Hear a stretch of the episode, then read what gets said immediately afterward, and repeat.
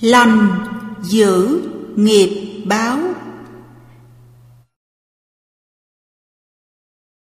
Tác giả, Thượng tọa, Thích chân tính Người đọc, Hướng dương, Pháp danh, Hạnh An.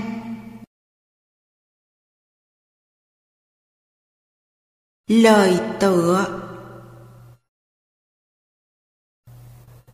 Có những lần đi hoàng pháp ở các tỉnh, nhất là vùng sâu vùng xa, thấy đa số dân chúng chưa hiểu Phật Pháp, tôi thương quá.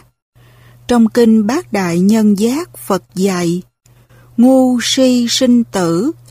Nếu họ không hiểu Phật Pháp, không biết nhân quả, không tin tội phước, sống buông lung, tạo nghiệp bất thiện hiện đời, đời sau chịu quả báo đau khổ, họ khổ cũng như mình khổ. Để giúp những người dân còn nghèo về kinh tế, hạn chế về học thức, hiểu được Phật Pháp không phải dễ. Cần phải có phương tiện thích hợp. Nếu đem tặng kinh sách chưa chắc họ đọc. Tôi nghĩ ở vùng quê, đa số người lớn và trẻ em đều ưa thích đọc các mẫu chuyện. Có thể tặng họ những tập truyện qua đó giúp họ tiếp cận Phật Pháp dễ hơn. Thế nhưng để tìm được những tập truyện vừa hợp với mọi lứa tuổi, mọi trình độ rất khó. Hiện nay tại Việt Nam, chúng ta có bộ truyện cổ Phật giáo do Minh Chiếu sưu tập tương đối phong phú nhưng lại quá dài, không đủ khả năng biếu tặng phổ cập trong quần chúng. Tôi nghĩ đến việc chọn lọc lại những mẫu chuyện hay vừa trình độ của mọi lứa tuổi sưu tập thành một cuốn sách dài chừng hơn 100 trang, dễ biếu tặng, dễ phổ biến. Tôi đã tìm đọc một số sách như Truyện cổ Phật giáo, Tích truyện Pháp Cú, Phật giáo Cố sự Đại Toàn, Nghệ thuật sống, Gương Nhân Quả, Pháp tạng Phật giáo Việt Nam, Lòng thương yêu loài vật, góp nhặt những mẫu chuyện hay, tập thành cuốn sách nhỏ tựa đề Lành giữ nghiệp báo. Rất mong tác giả và dịch giả những cuốn sách trên hoan hỷ cho phép tôi cùng quý vị phổ biến đến với tất cả mọi người. Hy vọng qua những mẫu chuyện này, người đọc sẽ hiểu được đạo lý nhân quả nghiệp báo, chuyển hóa bản thân ngày một tốt đẹp, có hạnh phúc, an lạc, sống có ích cho mình và người, thì đó là niềm vui lớn nhất của người sưu tập. Nếu như người đọc cảm nhận cuốn sách này có lợi ích thiết thực trong đời sống, xin hãy phổ biến cho nhiều người cùng đọc để cùng được lợi lạc. Thích chân tính Trâu rừng trả thù Khu bảo tồn thiên nhiên Nam Nung tại huyện Crono, Đắk Lắk đã có quy định cấm săn bắt thú rừng, nhưng vẫn có những người lén lút vào đặt bẫy.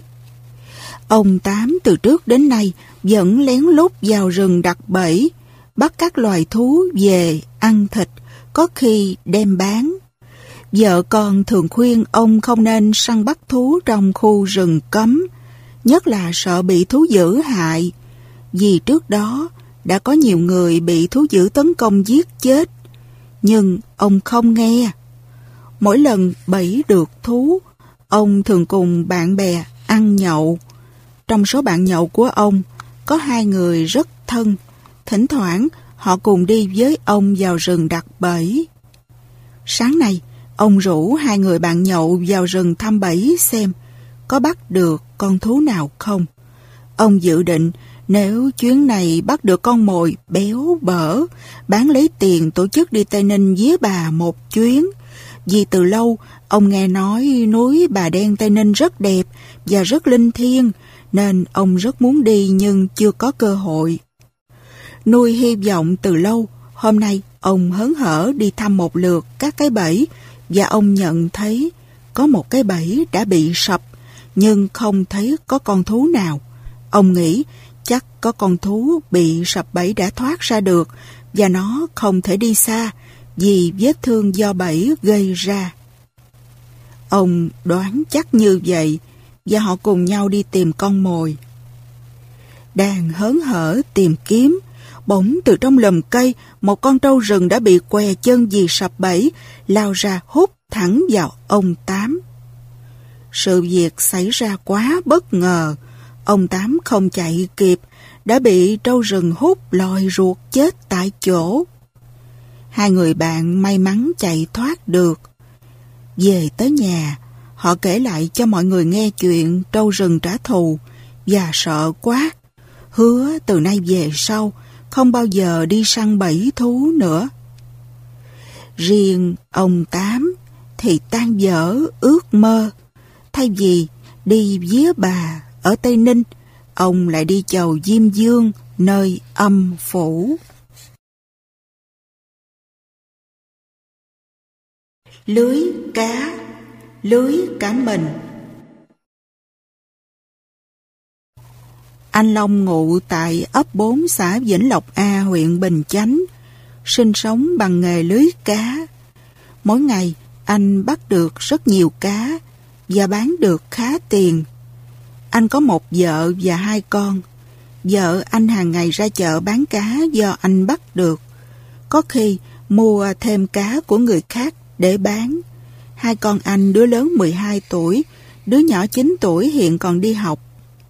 Mặc dù cả hai vợ chồng đều làm ra tiền nhưng cuộc sống gia đình cũng không khá lắm. Vợ anh thường xuyên đau ốm với chứng bệnh suy tim, thỉnh thoảng phải vào viện cấp cứu. Hai đứa con thì eo uột, ốm yếu và chậm phát triển, mặc dù đã chữa trị bồi bổ rất nhiều, nhưng chúng cũng không khá hơn. Riêng anh thì mắc chứng say xỉn, hàng ngày cứ chiều đến là đi nhậu với bạn hoặc rủ bạn về nhà nhậu cho đến tối mới nghỉ. Vợ khuyên anh không nghe lại còn kiếm chuyện la mắng. Vợ chồng thường xuyên lớn tiếng với nhau. Gia đình sống không được hạnh phúc. Một hôm, như mọi ngày, anh giăng lưới trong một cái ao sâu hơn 2 mét. Vài giờ đồng hồ sau, cá mắc lưới khá nhiều.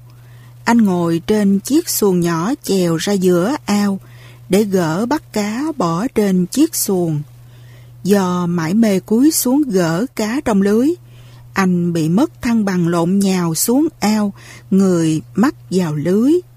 Anh càng cựa quậy cố thoát ra thì lưới càng quấn chặt. Cuối cùng anh phải bị chết giống như những con cá mà anh lưới bắt hàng ngày. Dân làng được tin kéo nhau đến xem. Nhìn cảnh anh bị lưới quấn chết dưới lòng ao, ai cũng thương xót và thấy rõ nhân quả hiện tiền. Bị đọa làm chó Phan Trinh là một ngôi làng rất đẹp. Phần đông dân chúng sống ở đó là những nông dân chất phát. Họ rất thật thà và chăm chỉ làm việc. Mọi người đều ăn ở hòa thuận với nhau, nên cuộc sống của họ rất hạnh phúc. Trong làng, có một gã hèn mọn xấu xa, tên Sen. Ông ta làm chủ một cửa tiệm nhỏ, việc làm ăn buôn bán khá phát đạt. Nhờ vậy lần hồi, ông dành dụm được một số tiền. Sen thích uống rượu và ăn thịt chó. Khi rảnh rỗi, ông mua rượu và làm món thịt chó để tổ chức ăn nhậu. Ông thường nói với mọi người, thịt chó có mùi vị thơm tho và ăn ngon tuyệt, không có món gì khoái khẩu bằng món thịt chó, nấu đúng điệu, và nhậu nó với rượu thật ngon. Ông Sen thích mời bạn bè đến dự tiệc và trong nhiều năm, ông đã giết một số con chó để làm thịt. Năm 1956, ông Sen bị ốm. Ngày nọ, ông ngất xỉu phải nằm liệt giường. Nhưng các thầy thuốc không tìm ra nguyên nhân khiến ông ngã bệnh. Vợ ông hết lòng ở bên cạnh chăm sóc, nhất là sau khi ông bị liên tục té xỉu và ngất đi. Vào một đêm khuya, bỗng dưng ông Sen quay tròn và nhào lộn, nhưng bà vợ không thể giúp ông được gì. Rồi bà nghe ông nói lãm nhảm. Bà ghé sát tai vào và hoảng kinh khi nghe ông nói. Kìa, con chó đen khác đến. Con chó giá đến cắn tôi. Hai, ba, bốn và nhiều con chó khác nữa, đếm không hết. Xin bà con đến lôi giúp mấy con chó ra và xua đuổi chúng đi dùm cho. Rồi ông Sen là hét lớn tiếng khiến mọi người trong nhà thức giấc. Hãy giúp tôi, hãy giúp tôi, ai đó, hãy đến cứu tôi với. Mọi người đều nghe tiếng ông nhưng không ai thấy con chó nào hết. Tất cả đều đứng chứng kiến cảnh ông Sen quay tròn và nhào lộn trên giường. Lúc ấy, trong cặp mắt ông thật dữ tợn. Những người thân của ông đều lắc đầu, buồn rầu nói. Chắc ông ta điên rồi. Ngay trước khi chết, ông Sen bò quanh dưới giường. Ông khom lưng đi bằng hai tay với hai đầu gối, gầm gừ và sủa như chó, cho đến lúc qua đời. Con người vào lúc lâm chung nhắm mắt, thường có các tướng trạng hiện ra, báo trước cho biết họ sẽ tái sinh vào cảnh giới nào sau khi mất. Người chết một cách an lành sẽ sinh lên trời, hưởng nhiều phúc lạc. Kẻ nào bị đọa vào địa ngục cũng có thể biết trước. Sự khổ đau bắt đầu hiện ra trước khi họ lìa đời và họ chết một cách đau đớn. Ông Sen chắc sẽ bị đầu thai kiếp sau làm thân con chó và nhìn gương ông bị quả báo nhãn tiền. Một số người đã sợ hãi, không dám ăn thịt chó nữa. Người thợ săn tàn nhẫn Một buổi sáng, thợ săn coca vào rừng với cung tên và bầy chó săn. Anh ta đi từ nhà vào rừng. Vừa đến bìa rừng thì gặp một vị sư từ trong rừng đi ra làng để khất thực. Không may buổi sáng hôm đó, anh thợ săn không tìm được con mồi nào. Anh nghĩ là vì gặp vị sư nên mới bị xui xẻo như vậy. Buổi trưa trên đường trở về nhà, anh thợ săn lại gặp vị sư hồi sáng, đang đi về tịnh xá của mình trong cánh rừng. Anh thợ săn tức giận xua chó cắn vị sư, ngài hoảng quá, dội trèo lên cây, bầy chó dây quanh dưới gốc. Thợ săn cây cú, nói giới lên. Đừng tưởng thoát khỏi nanh vuốt của ta nhé. Rồi hắn lấy cây đâm vào chân vị sư. Ngài gian sinh nhưng hắn mặc kệ, cứ đâm hết nhát này tới nhát kia. Ngài kéo chân đó lên và thò chân kia xuống, hắn lại đâm tiếp. Ngài lại kéo chân kia lên. Ngài quá đau nhức. Như thể ngồi trên ngọn giáo đến nỗi không còn chú ý đến chuyện gì hết. Chiếc y ngoài rơi xuống mà ngài chẳng hay và chiếc y chụp xuống đầu thợ săn trùm đến chân. Bầy chó tưởng là dị sư rớt trên cây xuống Chúng nhào lại cắn anh thợ săn cho đến chết. Lúc ấy, vị sư bẻ một cành cây khô ném xuống. Thấy vị sư chúng mới biết là mình đã cắn chết chủ mình, liền cong lưng chạy vào rừng. Vị sư bất an khi thấy anh thợ săn mất mạng vì chiếc y của mình. Ngài trở về kể đầu đuôi câu chuyện cho Phật nghe và hỏi Phật, mình vô tội hay có tội, còn là tu sĩ hay không? Đức Phật trả lời, tỳ kheo, sự vô tội của ông vẫn nguyên vẹn. Ông vẫn là một tu sĩ. Người nào xúc phạm đến người vô tội sẽ bị quả báo đau khổ. Thương con đức ruột Đời nhà Tấn hứa chân quân, thuở trẻ, thường ưa thích săn bắn và lấy đó làm vui. Một hôm, anh đi vào rừng thấy một con hươu con, liền dương cung bắn chết. Hươu mẹ tự nhiên ở trong lùm cây gần đó chạy ra. Nó không sợ người, không sợ cung tên, đến chỗ hươu con, âu yếm, liếm vết thương cho con. Nước mắt tuôn rơi, rồi ngã lăn ra chết. Hứa chân quân tự nghĩ, Thật lạ, Tất cả thú vật thấy người, thấy cung tên đều hoảng sợ bỏ chạy. Tại sao con hươu này không sợ? Và tại sao nó lại ngã lăn ra chết như vậy? Hứa chân quân đem cả hai con hươu về trong lòng cứ thắc mắc mãi về cái chết của con hươu mẹ.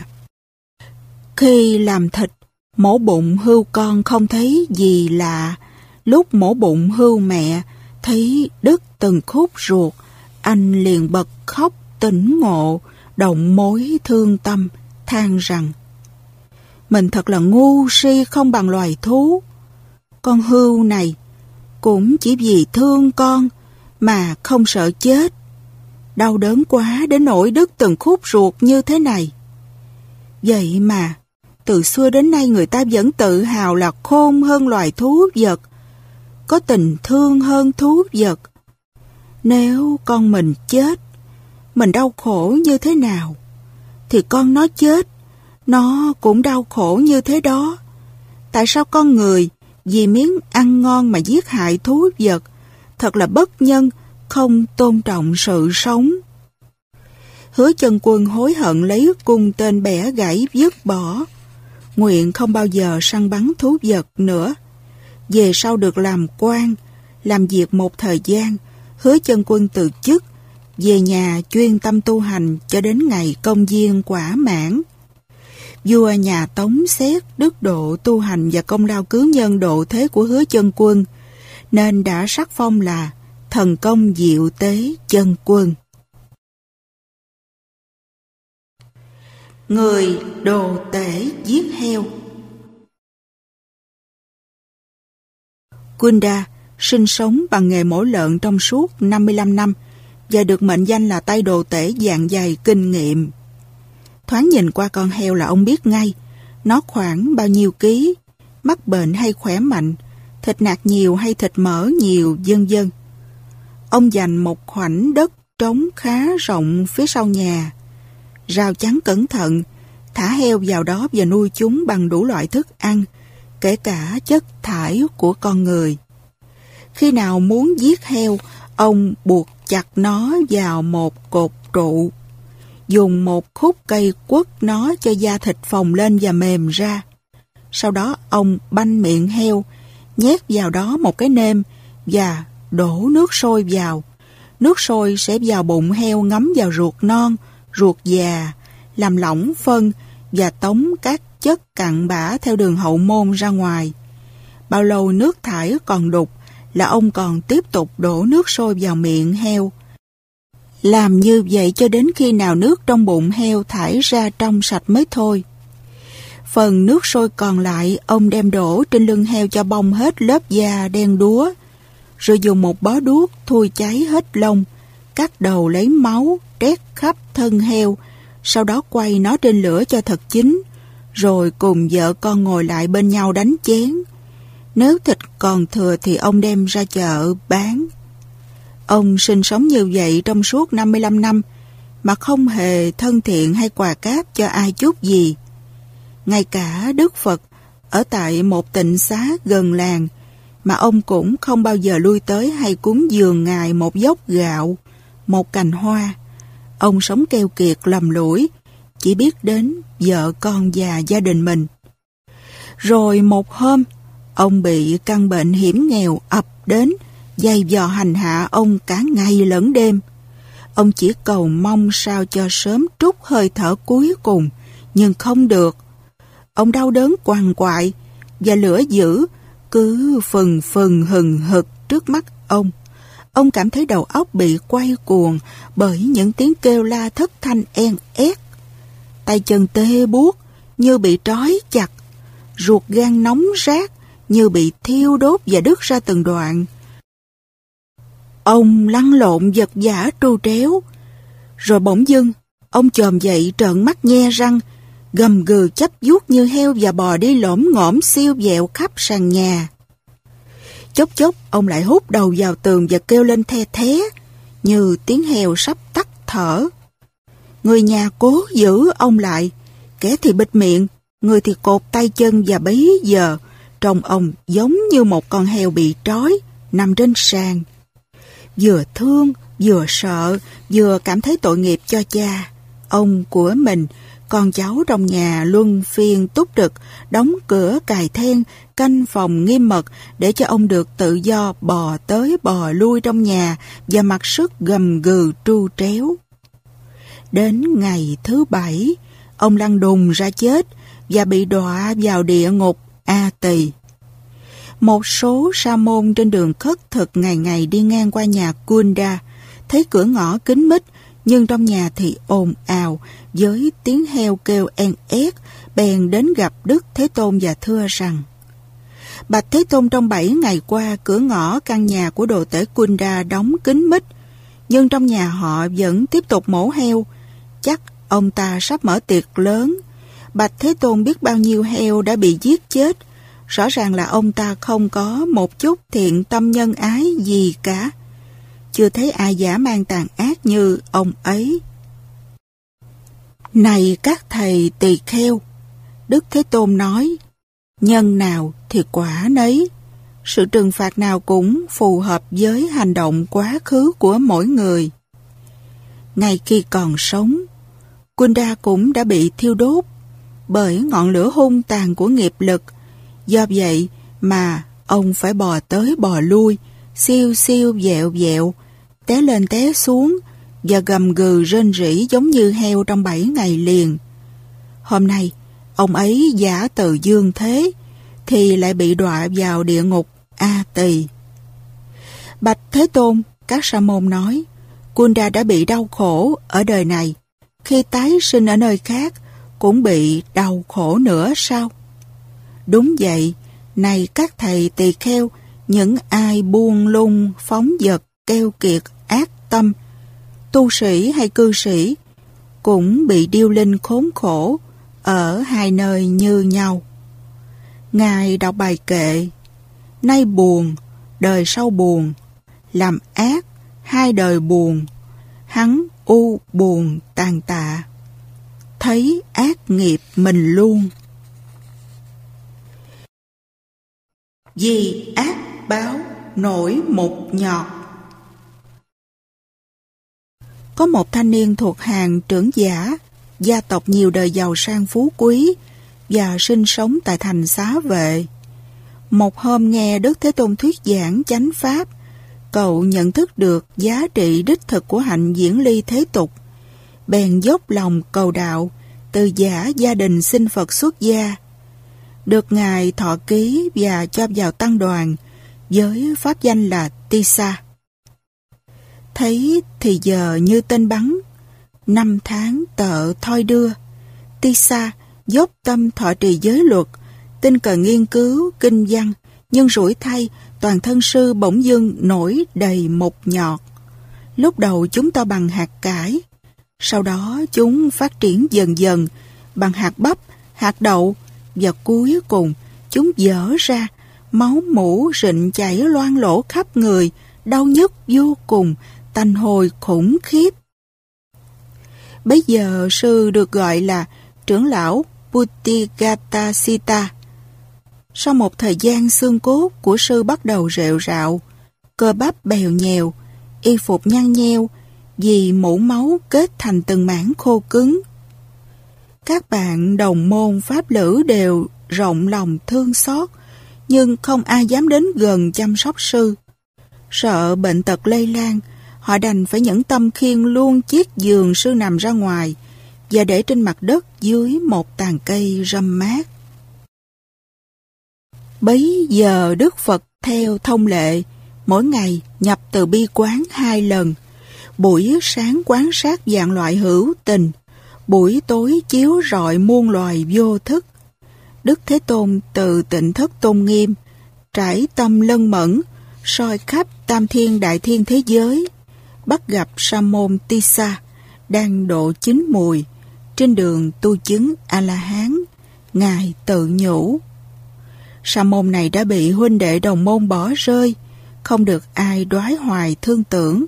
Nếu ta không giang tay tiếp sức, không an ủi chăm sóc, thì sư còn biết nương tựa vào đâu.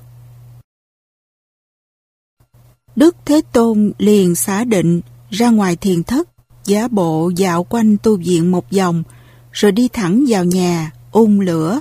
Ngài lấy một cái ấm đất khá lớn rửa sạch, đổ đầy nước, xong bắt nó lên lò và thổi lửa đun. Khi thấy nước sắp sôi, Ngài đến đứng cạnh giường Tissa, nhìn sư một lượt bằng ánh mắt từ ái, cảm thông, như mẹ hiền nhìn đứa con thoi thóp mà vô phương cứu chữa căn bệnh hiểm nghèo, cô đặt nghiệp lực. Sợ Đức Thế Tôn lây bệnh, các sư lớn tiếng thưa. Bạch Thế Tôn mời Thế Tôn đi cho, chúng con sẽ khiêng sư đó vào phòng. Họ khiêng Tissa vào phòng nấu nước. Đức Thế Tôn tự tay cởi y phục tisa lấy nước nóng tắm rửa lau chậm từng vết lở nhầy nhụa khắp thân thể. Sau đó Thế Tôn cho khiên sư ra ngoài ánh nắng mặt trời để hong khô một nhọt. Khi toàn thân được khô ráo, Đức Thế Tôn cũng tự tay mặc y hậu vàng tươi cho tisa Cảm thấy toàn thân khinh khoái, tâm trí tinh anh, tisa chắp tay nhìn Đức Thế Tôn với ánh mắt lung linh và nụ cười hàm tiếu. Thế Tôn đứng cạnh gối Tissa, nói Này Sa môn Tissa, ý thức tư duy sắp từ giả thầy rồi đó. Căn thân này sắp thành vô dụng như khúc gỗ mục nằm bên vệ đường. Nói xong, Ngài đọc kệ. Rồi đây, thân xác này sẽ nằm dài trên đất, bị vất nằm vô thức, như gỗ một bên đường. Đức Thế Tôn vừa đọc kệ xong thì trưởng lão Putigatatisa chứng quả A-la-hán và vào niết bàn ngay. Đức Thế Tôn làm lễ hỏa táng cho trưởng lão, thu nhặt xá lợi và dựng tháp tôn trí. Thấy cử chỉ ân cần của Đức Thế Tôn, các sư thắc mắc hỏi, Bạch Thế Tôn trưởng lão Putigatatisa sẽ tái sinh vào đâu? Tisa đã vào Niết Bàn, này các thầy tỳ kheo. Bạch Thế Tôn một sa môn cư mang trọng bệnh lại vào Niết Bàn à? Tại sao xương cốt của sư rệu rạo ra như thế?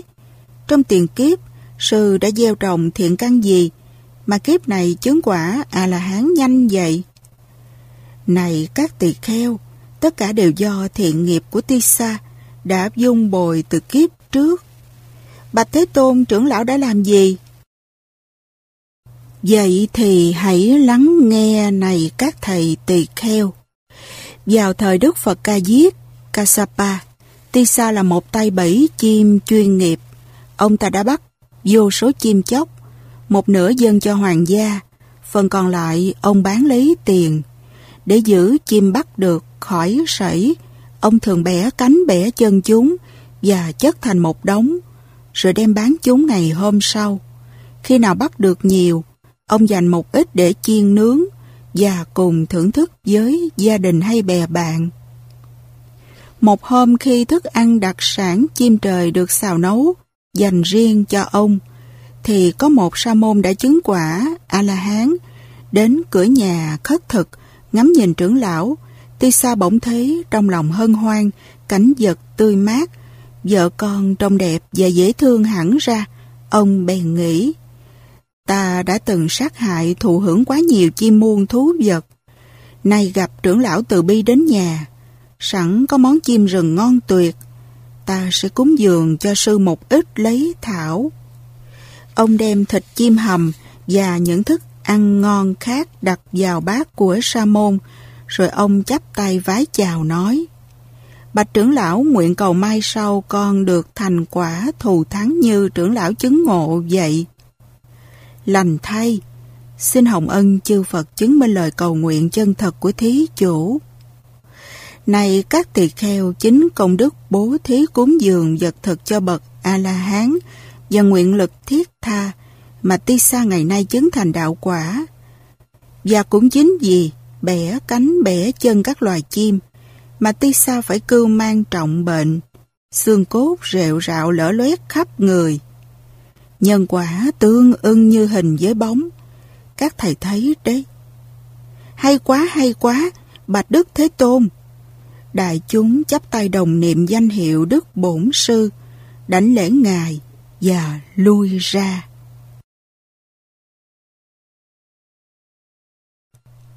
Cò và cua một hôm, Phật thuyết pháp cho vua Bình Sa Dương, A Xà Thế và một số trẻ em trong hoàng cung. Ngài nói, dùng mưu mô xảo trá để mưu đồ một việc gì không bao giờ thành công. Ác nghiệt bạo tàn chỉ đem lại kết quả thảm khốc.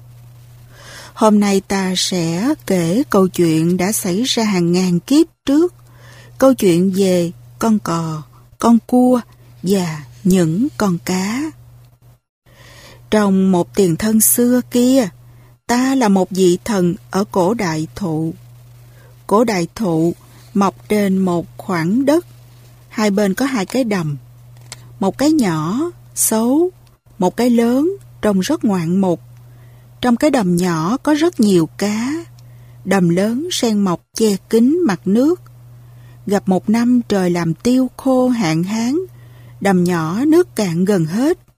Trái lại cái đầm lớn có sen phủ không bị cạn, nước lúc nào cũng mát rượi. Tình cờ, một con cò đi ngang qua đó, nhìn thấy trong đầm nhỏ cá nhiều vô kể. Nó đứng lại, có một chân lên suy nghĩ. Cá nhiều thế này, tuyệt quá. Nhưng giống này lanh lắm, đụng vào, chúng sẽ lủi bằng hết. Vị tất đã bắt được con nào. Ta không nên kinh động, phải lập mưu mà tỉa dần. Nhưng nghĩ cũng ái ngại cho chúng. Chen chúc nhau trong bồn nóng. Nếu chúng được sang đầm bên kia, chúng được giấy dùng sung sướng lắm. Trong đàn cá có một con, thấy cò dáng điệu kỳ khôi. Có một giò đứng hàng giờ không nhúc nhích, như một tu sĩ quán thiền nhập định bèn hỏi. Tôn ông chắc có điều gì thắc mắc mà trầm tư mặt tưởng lâu thế? Đúng thế em ạ. Nhìn thấy các em, anh không khỏi mũi lòng, nghĩ thân phận của các em, anh rất lo và ái ngại. Tại sao Tôn ông nói lo và ái ngại cho chúng em? Cò nói, các em không thấy ư, nước cạn đã nhiều, nếu trời cứ nắng như thế này, chẳng mấy lúc nước cạn hết, lúc đó các em sẽ ra sao? Các em không nghĩ đến điều đó à? Các em sẽ chết khô hết. Nghĩ thế nên ta không cầm nổi nước mắt. Đàn cá nghe cò nói hoảng cả lên, đứng khấu đầu trước vị cứu tinh năng nỉ. Tôn ông ơi, Tôn ông có mưu trước gì tế độ giúp chúng em thoát khỏi cảnh hiểm nghèo này không? Cò làm bộ nét mặt rầu rầu, giờ đứng suy nghĩ một lúc rồi chậm rãi nói. Anh suy nghĩ đã nhiều, chỉ có một kế rất hay có thể cứu các em trong tình trạng nguy ngập này. Đàn cá chen lớn nhau lắng tai cố nghe rõ, cò nói. Ở gần đây có một cái đầm tuyệt đẹp, rộng lớn hơn cái này nhiều. Sen mọc phủ đầy đầm, vì thế mà nước không cạn. Các em di cư sang ở bên đó. Anh lấy mỏ gấp từng em một chuyển sang. Chỉ có cách đó mới có thể thoát được cảnh hiểm nghèo thập phần nguy ngập này. Đàn cá nhiệt liệt, hoang hô tán thưởng, bỗng có một con cua la lớn. Thiệt là từ thuở lọt lòng mẹ, tôi chưa bao giờ thấy có chuyện kỳ khôi như thế này. Đàn cá nhao nhao lên chất vấn con cua. Chúng mày lạ cái gì? Lạ làm sao? Cua trả lời, từ khai thiên lập địa đến giờ, có thuở nào cò thương hại bọn cá cua chúng mình. Chỉ khi nào nó đói, nó mới mò mẫm hỏi thăm anh em mình. Cò làm ra bộ nhân đức nghĩa hiệp xen vào. Chú cua ơi, lời nói của chú thất đức, tội tu quá. Chú gieo rắc sự nghi kỵ để cả bọn này chết thảm chết nhục hay sao? Anh chỉ tâm niệm, cố làm sao cứu được các em trong lúc này là anh sung sướng, chứ anh không có tà tâm ác ý nào hết á. Quay về đàn cá, cò nói, lòng anh trong trắng, các em không nên nghi kỵ phụ lòng. Muốn rõ hư thực, hãy cứ chỉ định một em. Anh quáp sang bên kia chơi ít lâu, Rồi anh lại quáp về. Em đó sẽ tường thuật lại. Các em sẽ rõ lời anh nói, việc anh làm có đúng không? Đàn cá tán thưởng ý kiến đó đề cử một chú cá già mắt kèm nhèm cho là chú này khôn ngoan, cử đi công cán để thăm dò đường đất. Còn lấy mỏ quắp chú cá sang đầm bên kia thả xuống. Chú cá già tha hồ tung tăng dùng dãy thỏa thuê. Khi ủy viên công cán trở về với đồng bọn, nó ca ngợi cò hết lời, tường thuật đầm bên kia thật là bồng lai tiên cảnh. Tất cả đàn cá nghe nói thích quá, suy tôn cò là vị cứu tinh, nhào nhào xin cò hoan hỷ chuyển dẫn di cư ngay sang bên đó. Cò nói, anh xin hết lòng phục vụ các em, anh sẽ chuyển các em sang dần. Chú cá già được cò quắp mỏ đi tiên phong, lần này cò có đem chú cá già sang đầm sen đâu. Cò đem chú đặt trên chảng ba của cây cổ thụ, rỉa hết thịt ăn, còn xương, dứt dưới gốc cây.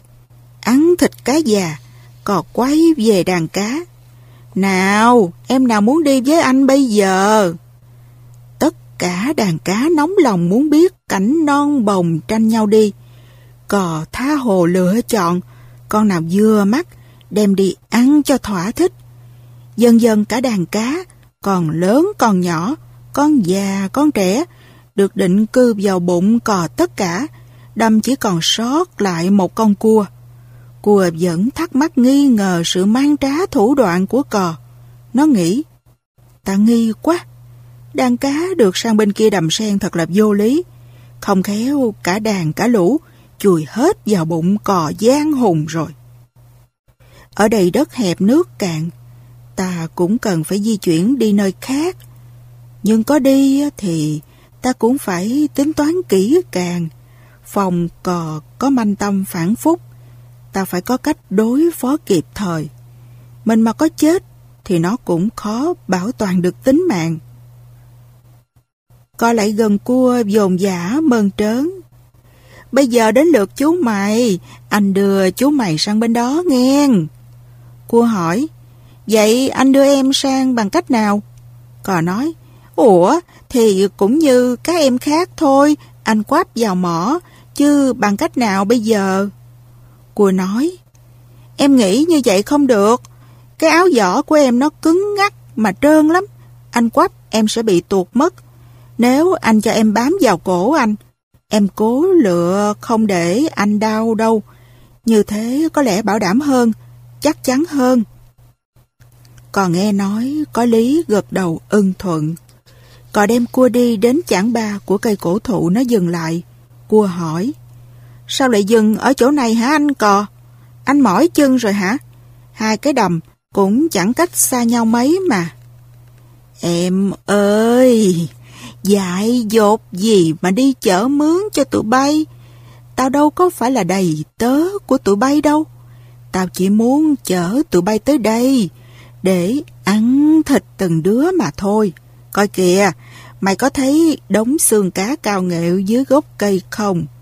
Rồi mày cũng sẽ chấm dứt cuộc đời của mày nơi đó. À, tên cò ác độc kia. Tụi tôm cá đó nó dại dột quá, nên mới bị mi lừa dối và ăn thịt. Nhưng ta thì mi đừng có hồng mà ăn thịt được. Mi hãy đem ta về dưới hồ đi, nếu không, ta sẽ kẹp đứt cổ mi cho mà coi. Nói xong, cua bắt đầu siết những gọng kềm của cua trên cổ cò. Cò bị đau quá, nước mắt giàn dụa thổn thức. Ôi ôi thôi thôi, cua ơi cua ơi, tôi đau quá, tôi đau quá, tôi tôi không dám hại cua đâu, tôi sẽ đưa cua sang đầm sen. Cua ra lệnh, đi mau. Cò lủi thổi sang đầm sen, dương cổ đặt ngang mặt nước để cho cua xuống. Nhưng cua dùng hết sức hai càng siết chặt, cứa cổ cò, đứt làm đôi. Vị thần ở cổ đại thụ được mục kích nói, cua làm như vậy là phải lắm, ác giả ác báo, Đừng mưu mô xảo trá để mưu đồ dị kỹ, không bao giờ thành công đâu. Ác nghiệt bạo tàn chỉ đem lại kết quả thảm khốc. Con cò gian manh lại gặp phải con cua mưu trí. Đức Phật kết thúc thời Pháp, Ngài nói, ở đời, ăn ở hiền lành thì sẽ được người hiền lành giúp đỡ. Ăn ở độc ác, sớm muộn gì cũng lâm vào cảnh thảm thương. Oán thù vay trả Lúc Đức Thích Ca Mâu Ni trụ tại thành Vương Xá, một hôm có một người lái buôn tên gọi là Phất Ca Sa, muốn đi mua hàng hóa, nên sáng sớm đi đến thành La Việt. Nhưng vừa tới cổng thành thì đã bị một con trâu hút chết. Chủ con trâu thấy thế, sợ nếu giữ con trâu hung ác này lại, thì về sau thế nào cũng sẽ xảy ra chuyện không lành, nên đem con trâu đi bán với một giá rẻ mạt. Người chủ mới mua trâu xong bèn dắt trâu về nhà. Đi được nửa đường thì gặp một con sông. Ông muốn cho trâu uống nước. Không ngờ bản tính hung bạo dữ dằn của nó thình lình nổi dậy. Nó dùng sừng hút người này chết tươi. Người nhà của nạn nhân thấy thế nổi giận, đem con trâu giết, rồi đem thịt ra chợ bán. Có một người nông phu tham giá rẻ mua đầu trâu về, lấy dây cột sừng trâu lại, rồi xách về nhà. Ấn Độ là một nước nhiệt đới vô cùng nóng bức. Người nông phu đi được một đoạn đường thì vừa nóng vừa khát, bèn treo đầu con trâu lên một cành cây, rồi ngồi dưới gốc cây này nghỉ ngơi. Quái lạ thay, sợi dây cột đầu con trâu mắc trên cành cây, bỗng dưng vô cớ đứt đoạn, khiến đầu con trâu rơi xuống trúng ngay đầu người nông phu. Ông này bị trọng thương mà chết ngay tại chỗ. Chỉ trong vòng một ngày mà con trâu đã giết chết hết ba người. Vua Tần Bà Sa La nghe tin này rất lấy làm lạ biết rằng bên trong phải có nguyên do gì đây. Ông bèn dẫn một số đại thần đem hoa quả hương đèn tới núi linh thứ lễ Phật, rồi thỉnh Ngài thuyết giảng cho nghe. Đức Phật kể cho vua Tần Bà Sa La nghe rằng Hồi xưa, có ba người lái buôn đi qua nước láng giềng làm ăn mua bán. Họ muốn để dành tiền nên chiều hôm ấy, thay vì đi tìm khách sạn thì lại ghé đến nhà một bà lão xin mướn một căn phòng. Hai bên thỏa thuận giá cả xong, họ ở nhà bà lão ngủ qua đêm ấy. Sáng hôm sau, bà lão có việc phải đi ra ngoài, ba người thừa cơ hội bà vắng mặt, lẻn trốn đi mất. Về tới nhà thấy thế, bà lão tức giận vô cùng đuổi theo họ đòi tiền. Ba người phải gánh vác hành lý nặng nề, nên đi chưa được xa, đã bị bà lão bắt kịp. Họ thấy bà lão già cả dễ ức hiếp, nên nặng lời nhục mạ chửi mắng bà ba lão không làm gì được họ phẫn uất mà nói. Mấy người chỉ là một phường vô lại, thấy tôi già cả, nên ức hiếp nhục mạ tôi. Nhưng hành động này của mấy người, thế nào cũng có ngày trả báo. Kiếp này tôi không làm gì được mấy người, nhưng kiếp sau, dù tôi có sinh ra làm người, hay dù có mất thân người đi nữa, tôi cũng quyết sẽ báo thù. Tôi sẽ giết hết cả ba người. Có như vậy mới hả được niềm căm hận này. Đức Phật thuyết câu chuyện nhân duyên quả báo ấy xong Ngài nói tiếp. Con trâu hung ác chỉ nội trong một ngày mà giết hại hết ba mạng người, chính là bà lão tái sinh. Ba người lái buôn đã khinh miệt bà lão trong kiếp xưa. Kiếp này đã lần lượt bị trâu hút chết trong vòng một ngày. Tội phước như một chiếc bóng đi theo mỗi người.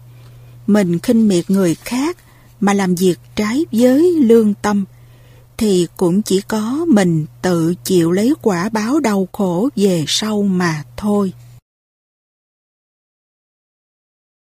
Vợ chồng bị đá đè chết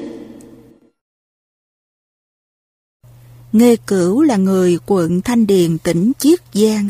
Tuy xuất thân từ một gia đình nghèo khổ, nhưng nhờ buôn bán gặp thời vận và nhờ biết tiện tặng nên chẳng bao lâu đã trở nên một người giàu có.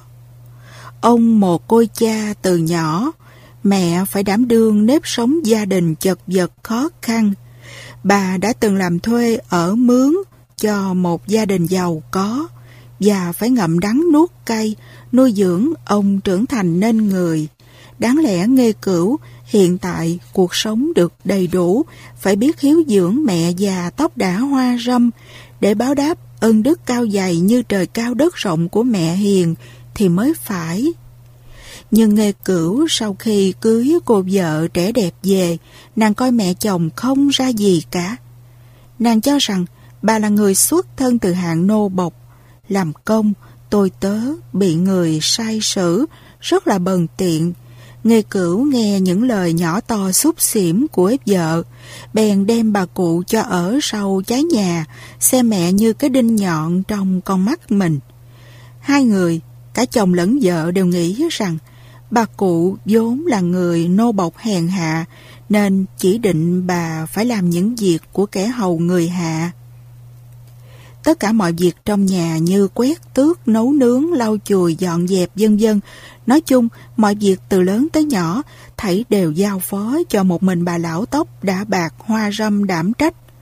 Còn vợ chồng nghe cửu phè phẫn ngồi không hưởng lạc. Một hôm, nhà sửa soạn mở tiệc đãi khách. Từ sáng sớm, vợ chồng nghe cửu thức giấc, đang còn nằm trên giường. Nghe cửu từ trên giường gắt gỏng lớn tiếng, vừa gọi vừa quát mẹ ở phòng kế bên. Dậy đi, nhanh nhanh thức dậy, hôm nay nhà có tiệc, sao bà chưa dậy? Tội nghiệp bà cụ, đang còn trong cơn ngủ say, nghe con gọi bảo thức dậy, bà chợt tỉnh trong cơn mơ mơ màng màng, hất tung mền ngồi dậy đi xuống bếp nấu thức ăn. Sáng hôm đó trời âm u, dông bão nổi lên, tiếp theo là cơn mưa như thác đổ.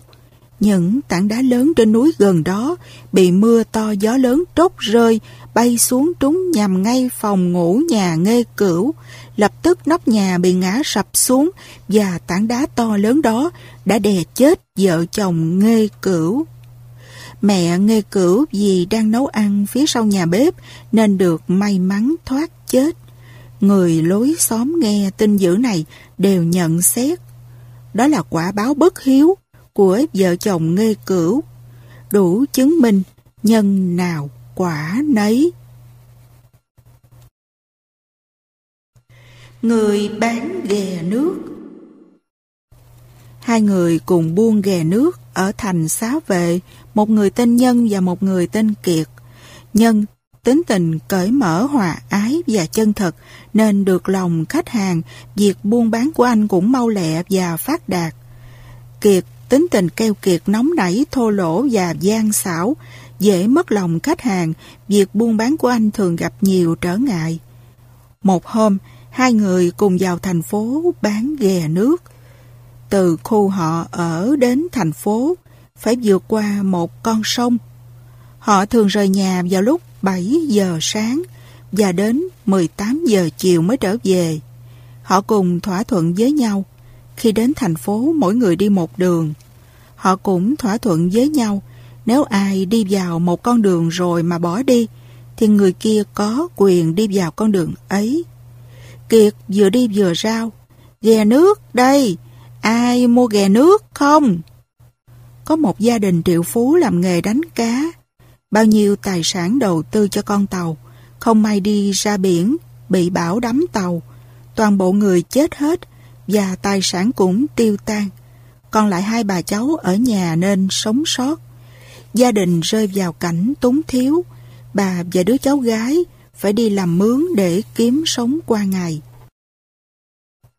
Trong nhà có một cái bát mẻ bằng vàng mà người triệu phú dùng để ăn cơm.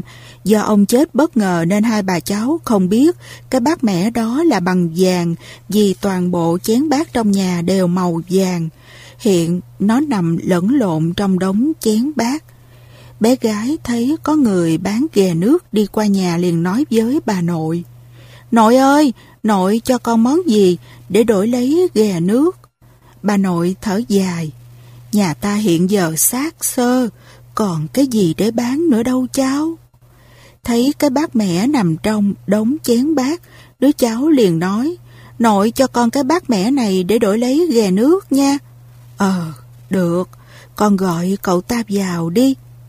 Đứa cháu gái chạy ra cửa gọi anh bán ghè vào.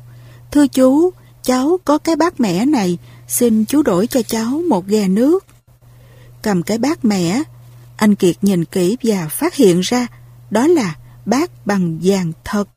Do lòng tham không đáy, muốn chiếm không của người, anh nói. Ôi xì, cái bát mẻ này không đáng nửa xu à. Có bỏ vô thùng rác, cũng không ai thèm lượm. Anh bán ghè, giáp giờ quẳng bát xuống đất rồi bỏ đi. Anh nghĩ là bà cụ và cô bé không biết đó là bát vàng và sẽ bỏ vào thùng rác. Anh dự định đi một lát rồi quay trở lại để lượm và sẽ trở thành nhà triệu phú. Anh vừa đi khỏi con đường đó thì Nhân đi vào. Anh rao. Ai mua ghè nước không? Đứa bé gái nghe có người khác rao liền chạy ra gọi. Nhân vào nhà, khi nhìn cái bát, Nhân nhận ra ngay là đồ quý. Thưa cụ, cái bát này bằng vàng đó, trị giá tới một triệu đồng. Bà cụ mừng quá. Vậy mà hồi nãy, cái anh kia nói không đáng giá nữa xu. Thưa cụ, hiện con không có đủ tiền, con xin tạm ứng cho cụ 500.000 đồng và một số hàng hóa ghè nước. Ngày mai con sẽ trở lại đưa nốt số tiền cho cụ. Nhìn anh nhân gương mặt phúc hậu hiền lành thật thà, bà cụ đồng ý ngay. Nhân đưa tiền cho bà và nhận bát vàng, rồi trở ra bờ sông để về nhà. Kiệt trở lại nhà bà cụ và cô bé hy vọng tìm thấy cái bát vàng trong thùng rác trước cửa nhà. Nhưng tìm mãi mà không thấy, anh liền vào nhà nói, đem cái bát mẻ ra đây, ta đổi cho một ghè nước. Bà cụ chỉ tay vào mặt anh rồi nói, tên dối đá kìa, cái bát mẻ không đáng nửa xu, mà mi còn đến đây làm gì? Bà đã bán cho người bạn của mi rồi. Bị mất một món hàng béo bở, anh ta tức giận la lên. Đồ cái thằng ăn cướp, dám phỏng tay trên của tao, đồ ăn cướp, hãy trả lại cho tao. Anh tức giận la lối phóng ra khỏi nhà như kẻ điên, vừa chạy vừa la. Trả lại tao! Trả lại tao! Đồ ăn cướp! Anh chạy ra tận bờ sông, thấy chiếc thuyền của nhân đã đi gần tới bờ bên kia. Anh gào thét chửi bới. Vì quá tức giận nên anh học máu tươi, ngã lăn xuống đất chết. Lòng hiếu của Mít Mít là một cậu bé xinh xắn, nghèo nàn, đang vội vã băng qua những đường phố náo nhiệt về nhà. Đường phố thì ồn ào và đông đúc các loại xe hơi, xe buýt và khách bộ hành. Mùi thơm phản phất đâu đây của món ăn đông phương bay trong bầu không khí buổi chiều. Cuối cùng, cậu đã đến chỗ có ánh sáng trắng chiếu trên tấm bảng. Người cho mượn tiền. Mít mở cửa ra, gặp ông chủ là người mập mạp, có khuôn mặt to và cái miệng tí xíu. Ông đang ngồi trên chiếc bàn giấy. Chào cậu bé. Kính chào bác. Cháu cần việc gì? Mít hít một hơi thật dài. Cháu muốn nhờ bác giúp đỡ cho cháu mượn một số tiền. Tôi biết rồi. Ông đưa tay chà lên mặt với những chiếc nhẫn quý đeo nơi ngón tay mập bự. Cậu bé đặt tay vào trong túi áo dơ bẩn và mỏng manh của mình rồi nói Cháu cần tiền, thưa bác. Ông chủ cười, thì tất cả chúng ta, ai mà không cần tiền hả? Dạ, nhưng mà một số người cần tiền hơn những người khác.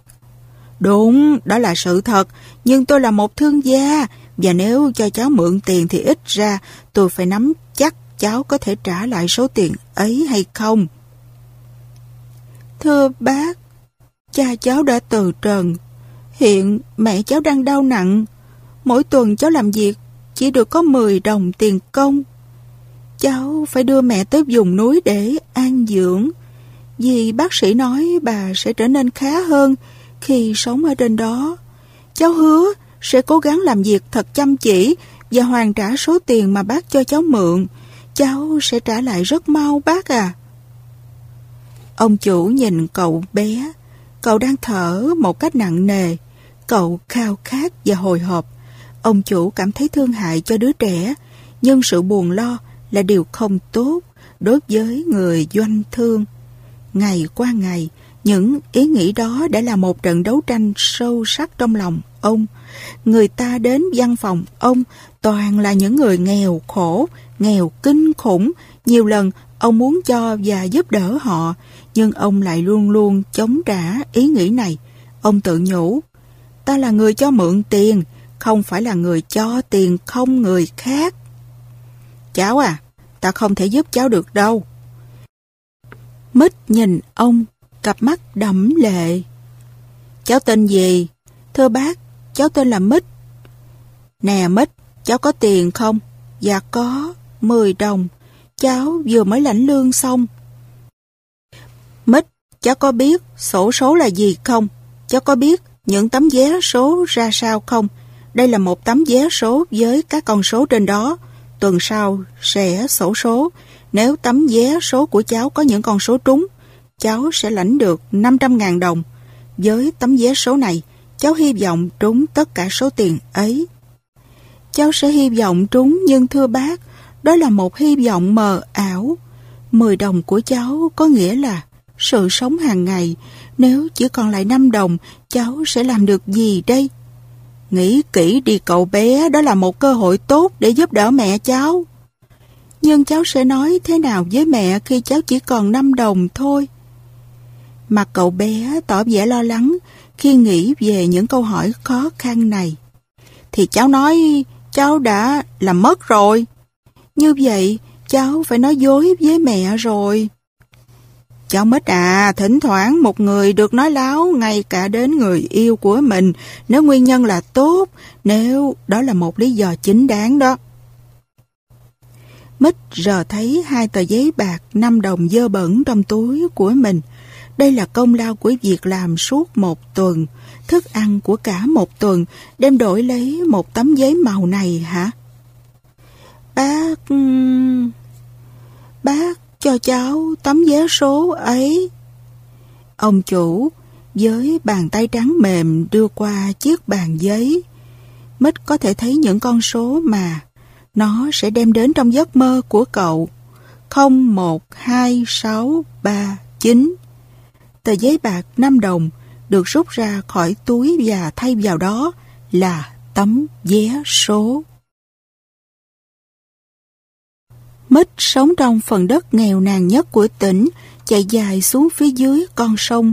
Những căn nhà được làm bằng loại thùng thiết đựng dầu và các loại thùng gỗ. Ở đó có những mùi thật khủng khiếp. Ba người đàn bà đang cãi lộn, hai người đàn ông đang chơi cờ phía dưới ngọn đèn dầu mờ nhạt. Một ông khác đang ăn ngấu nghiến, trong khi một con chó cũng vừa chạy vào bóng tối, mang theo mảnh thức ăn rớt từ cái đĩa của ông. Mít mở cửa nhà, mẹ cậu mỉm cười, gương mặt xinh đẹp của bà trước đây đã trở nên gầy gò và trắng nhợt. Mít đó hả? Con về hơi trễ đó. Dạ, con đã đi trở lại nơi làm việc hai lần. Sao vậy con? Dạ, con bị mất 5 đồng. Chắc là con đã làm rơi, làm rớt ở đâu đó rồi. Ồ, Mít, Bà sắp nói một cách tức giận với con, nhưng gương mặt trẻ trung của cậu lộ vẻ hoảng sợ. Mít là một đứa trẻ ngoan ngoãn, làm việc rất chăm chỉ mới kiếm được số tiền đó. Thôi được, chúng ta cố gắng sắp xếp việc nhà sao cho ổn thỏa là được. Thôi, con tới ăn cơm luôn đi. Mít ngồi ăn cơm trên chiếc hộp cũ mềm và nghĩ thầm mình sẽ không bao giờ nói láo với mẹ nữa. Buổi sáng cậu giấu tấm vé số vào trong chiếc hộp thiết đen nhỏ, chứa đựng những bảo vật.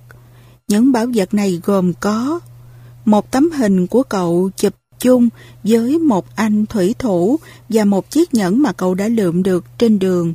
Đó là chiếc nhẫn tuyệt đẹp, viên đá quý bên trong nó chiếu sáng lấp lánh khi đưa ra ánh sáng mặt trời. Đối với Mít, đó là một vật đẹp, món sở hữu quý báu nhất. Những ngày kế đó, cậu sống trong tình trạng lo âu, bồn chồn, chờ đợi kỳ sổ số. Mỗi thứ ba, đều có sổ số tại rạp hát. Nếu có vé số, bạn có thể đi vào đó dò xem. Cầm tờ vé số trong tay, mít nhập vào đám đông đi vô rạp hát. Có sáu cái trống, tức sáu cái thùng tròn, mỗi cái đều có những số trên đó. Một người đàn ông to lớn trong chiếc áo đỏ ra dấu và sáu cậu bé với trang phục màu xanh bước ra phía trước. Mỗi cậu đi đến một cái trống. Sáu cậu bé này cầm hy vọng của hàng ngàn người. Ông to lớn ra dấu, cậu bé thứ nhất quay cái trống. Trống được đà quay rất nhanh, khiến không ai có thể nhìn thấy số được. Rồi nó đi chậm lại, 9, 8, 7, 6, chậm hơn, 5, 4, 3, 2, chậm nữa, không, và nó dừng lại. Đó là số đầu tiên trên tấm vé số của Mít. Rồi cậu bé thứ hai tiếp tục và nó ngưng ở số 1.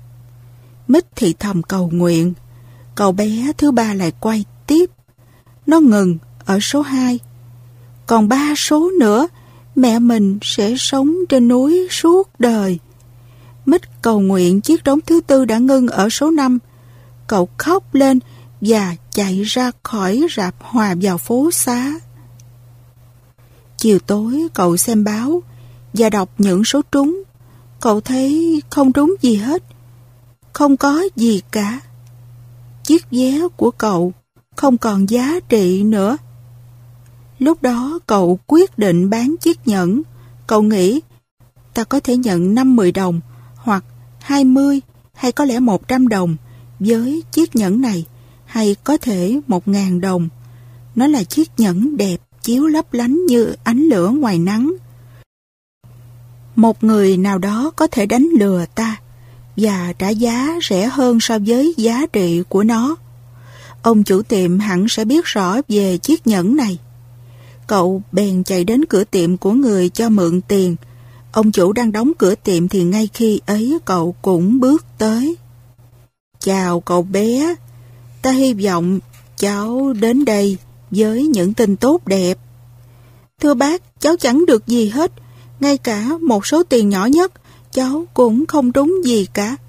Cháu sẽ cố gắng làm việc, và cháu sẽ làm việc cho đến khi nào dành dụm được 5.000 đồng để mua một mảnh đất nhỏ trên núi. Rồi cháu sẽ xây một căn nhà bằng đá cho mẹ cháu. Cháu sẽ làm việc trên cánh đồng ấy cho đến khi làm chủ nó, mẹ cháu sẽ trở nên khỏe mạnh như cũ. Vậy bây giờ cháu muốn gì nữa? Thưa bác, cháu có một chiếc nhẫn mà cháu lượm được lâu rồi. Một chiếc nhẫn tuyệt đẹp, cháu phải bán nó đi và không biết nó đáng giá bao nhiêu. Mít đưa chiếc nhẫn ra ánh sáng cho nó chiếu. Ồ, nó thật tuyệt, đẹp quá. Cháu đã gặp nó ở đâu vậy? Dạ cháu gặp nó ở trên đường đi về phía những con tàu. Cậu bé thân yêu của tôi ơi, chiếc nhẫn này thuộc về vợ tôi và trước đó nó là của mẹ vợ tôi. Tôi đã hứa là sẽ trả 5.000 đồng cho bất kỳ ai tìm thấy nó. Ông chủ lấy một chiếc chìa khóa và mở tủ sắt kiên cố của mình. Mít thì rất ngạc nhiên về việc giàu có một cách quá đột ngột của mình như thế. Mẹ cậu có thể sống trên núi, không khí tươi mát sẽ làm cho bà khỏe trở lại. Cậu nhìn ông chủ đếm 50 tờ giấy 100 đồng. Tiền đây, bây giờ cháu hãy đưa cho ta chiếc nhẫn. Đó là chiếc nhẫn đẹp chiếu lấp lánh như lửa khi đưa ra ngoài ánh sáng. Cảm ơn bác, cảm ơn bác nhiều, cháu phải chạy về nhà gấp và nói với mẹ cháu biết. Ngày mai, cháu và mẹ lên núi sống và ở trên đó. Chúc cháu được nhiều hạnh phúc. Sau khi bắt tay, cậu bé cáo từ và khuất dạng vào bóng đêm. Ông chủ đóng cửa tiệm lại và đứng ở phía ngoài một lát. Một chiếc xe rác đi qua, thu gom những thứ dơ bẩn từ các nhà. Ông quăng chiếc nhẫn vào trong xe rác, rồi băng qua đường đi tới tiệm cà phê, nơi mà hàng đêm ông thường đến đó để ăn bữa cơm chiều đơn độc. Trong những buổi chiều dài lê thê lẻ loi ấy, ông nghĩ rằng lẽ ra mình đã có vợ rồi thì phải. Một ly sữa Một cậu bé nghèo làm nghề bán hàng rong để kiếm tiền học. Một ngày nọ nhận thấy mình chỉ còn mỗi một hào, mà bụng đang đói. Cậu định bụng sang nhà kế bên xin một bữa ăn. Một phụ nữ trẻ đẹp ra mở cửa. Bối rối trước cuộc gặp gỡ không chờ đợi này, nên thay vì xin ăn cậu lại xin uống. Người phụ nữ đoán là cậu đang đói, bèn mang cho cậu một ly sữa lớn. Cậu chậm chậm nhấp từng ngụm sữa rồi hỏi Cháu phải trả cô bao nhiêu tiền? Người phụ nữ trả lời Cháu không nợ cô cái gì cả. Mẹ cô đã dạy không bao giờ nhận tiền trả cho lòng tốt. Cậu bé cảm kích đáp Cháu sẽ biết ơn cô từ sâu thẳm trái tim cháu. Khi ra đi, cậu cảm thấy khỏe khoắn hơn và niềm tin của cậu vào con người như cũng mãnh liệt hơn. Trước đó, cậu gần như muốn đầu hàng số phận. Nhiều năm sau, người phụ nữ bị ốm nặng. Các bác sĩ địa phương đều bó tay. Họ chuyển bà đến thành phố lớn để các chuyên gia nghiên cứu căn bệnh lạ lùng này. Tiến sĩ Kenley được mời đến tham vấn. Khi ông nghe tên thị trấn nơi người phụ nữ ở, một tia sáng ánh lên trong mắt ông. Ngay lập tức, ông khoác áo choàng và đi đến phòng bệnh của người phụ nữ nọ. Ông nhận ngay ra ân nhân của mình năm xưa. Quay về phòng hội chẩn, ông quyết định sẽ dốc hết sức để cứu sống bệnh nhân này và cuối cùng nỗ lực của ông đã được đền đáp. Tiến sĩ Kelly đề nghị phòng y chuyển cho ông hóa đơn viện phí của ân nhân xem lại. Ông viết vài chữ bên lề của tờ biên lai và chuyển nó đến người phụ nữ. Bà nhìn tờ hóa đơn biết rằng mình sẽ phải thanh toán nó cho đến hết đời mới xong. Bỗng nhiên, có cái gì đó bên lề khiến bà chú ý và đọc được những dòng chữ này. Trị giá hóa đơn bằng một ly sữa, ký tên tiến sĩ Kelly. Trả bạc được phước Thuở xưa có một người tên là Bãi Ông, nhân lúc thanh nhàn vào dân Nam đặng thăm một người bạn tên là Trương Hồng Ất, quê quán ở núi Côn Sơn. Khi trước người ấy cùng bãi ông đồng đổ khoa hiếu liêm sau vua phong làm chức đốc chế tại dân Nam. Lúc vừa đến tỉnh, bãi ông bèn ở nơi khách quán, nói chuyện cùng mấy người bổn xứ và hỏi thăm chính sách của Trương Hồng Ất.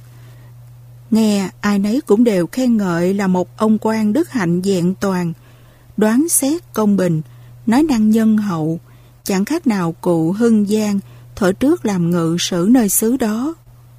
bảy ông bèn rời khách quán đi vào dinh, nhưng thấy quan đốc chế Trương Hồng Ất còn bận việc nơi công đường. Nhờ vậy ông được xem xét các sở ở trong dinh, thấy đâu đó người làm việc đều ân cần sốt sắng. Ông đủ biết là một vị quan hiền, y như lời dư luận chẳng sai.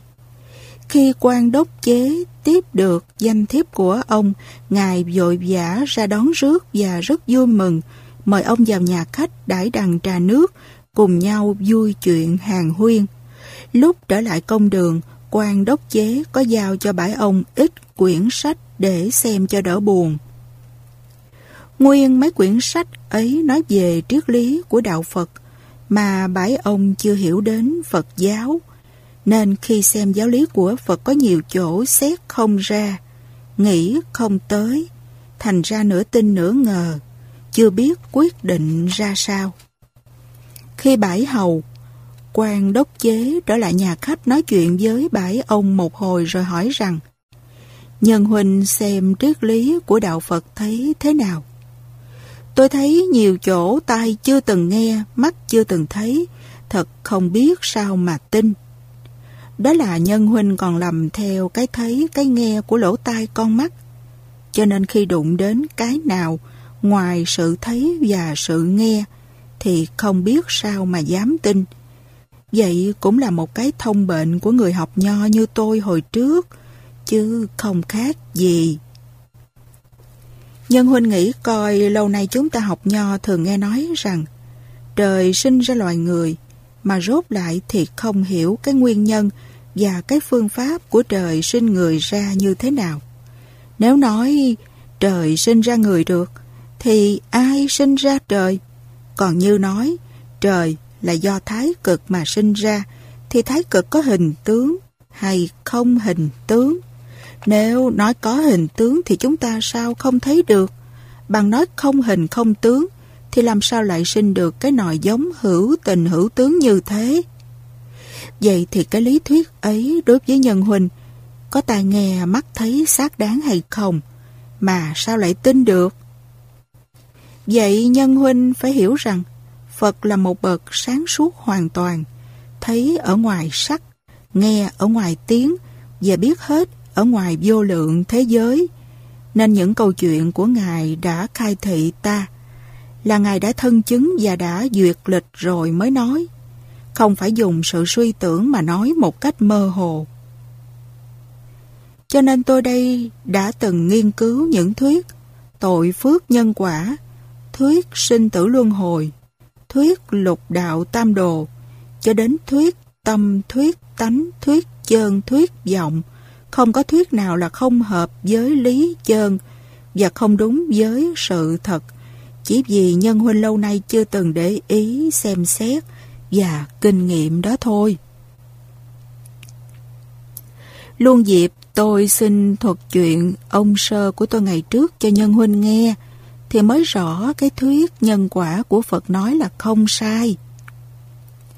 Nguyên, ông Sơ và bà Sơ của tôi thổi xưa nhà thiệt nghèo, gia sản chỉ có một chiếc thuyền để chở mướn mà độ nhật.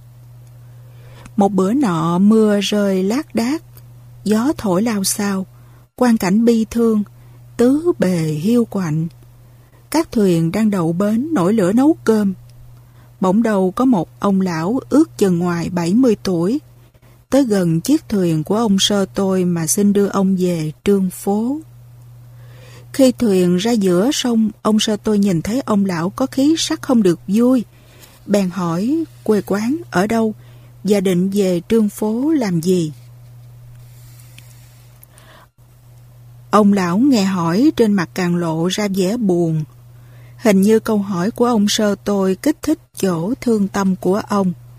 Ông lão do dự một hồi lâu bèn đáp lại rằng Cậu ơi, vốn tôi đây thiệt là bất hạnh, cái đời của tôi thiệt là chua chát, nếu nói ra cho cậu nghe thì lại thêm chỗ đau lòng.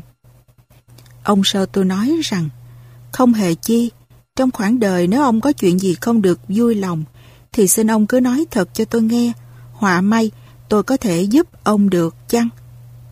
Ông lão nghe nói như vậy bèn đáp lại rằng, vốn hai vợ chồng tôi cực khổ làm ăn, khi ngoài 50 tuổi mới sinh được một đứa con gái, rồi khi nó lớn khôn lại gả chồng ở xứ xa, nên ít tới lui thăm viếng.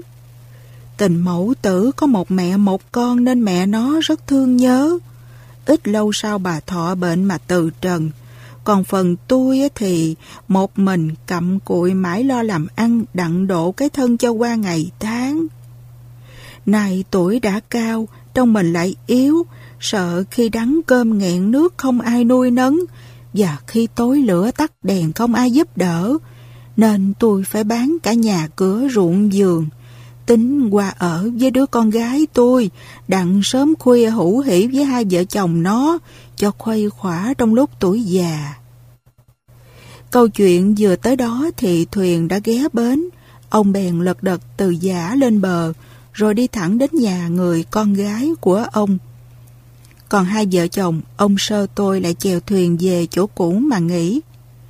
Sáng ngày, ông sơ tôi đang quét dọn trong ghe, bèn thấy có một cái gói, liền mở ra coi, mới biết của ông lão bỏ quên bữa trước. Ông tôi nói với bà tôi rằng, gói của ông lão bỏ quên đây, là tiền của ông để dưỡng già, mà lại tánh mạng của ông cũng ở nơi đó nữa. Khi ông đến nhà đứa con gái rồi, thì ông cũng nhớ lại gói bạc hoảng hốt mà trở lại kiếm thuyền của ta. Chứ không phải không đâu. Vậy ta phải chèo thuyền trở lại chỗ đó coi có gặp ông mà trả gói bạc lại kẻo tội nghiệp. Quả nhiên khi ông sơ tôi chèo thuyền tới đó, thì thấy ông lão đang chống gậy nơi mé sông mà khóc ấm ức. Ông sơ tôi bèn kêu lớn rằng Đồ của ông còn đấy nè, không có mất đâu mà ông khóc. Ông lão nghe kêu mới tỉnh hồn lại, liền ngước mặt lên, vừa mừng rỡ, vừa cảm phục ông sơ tôi.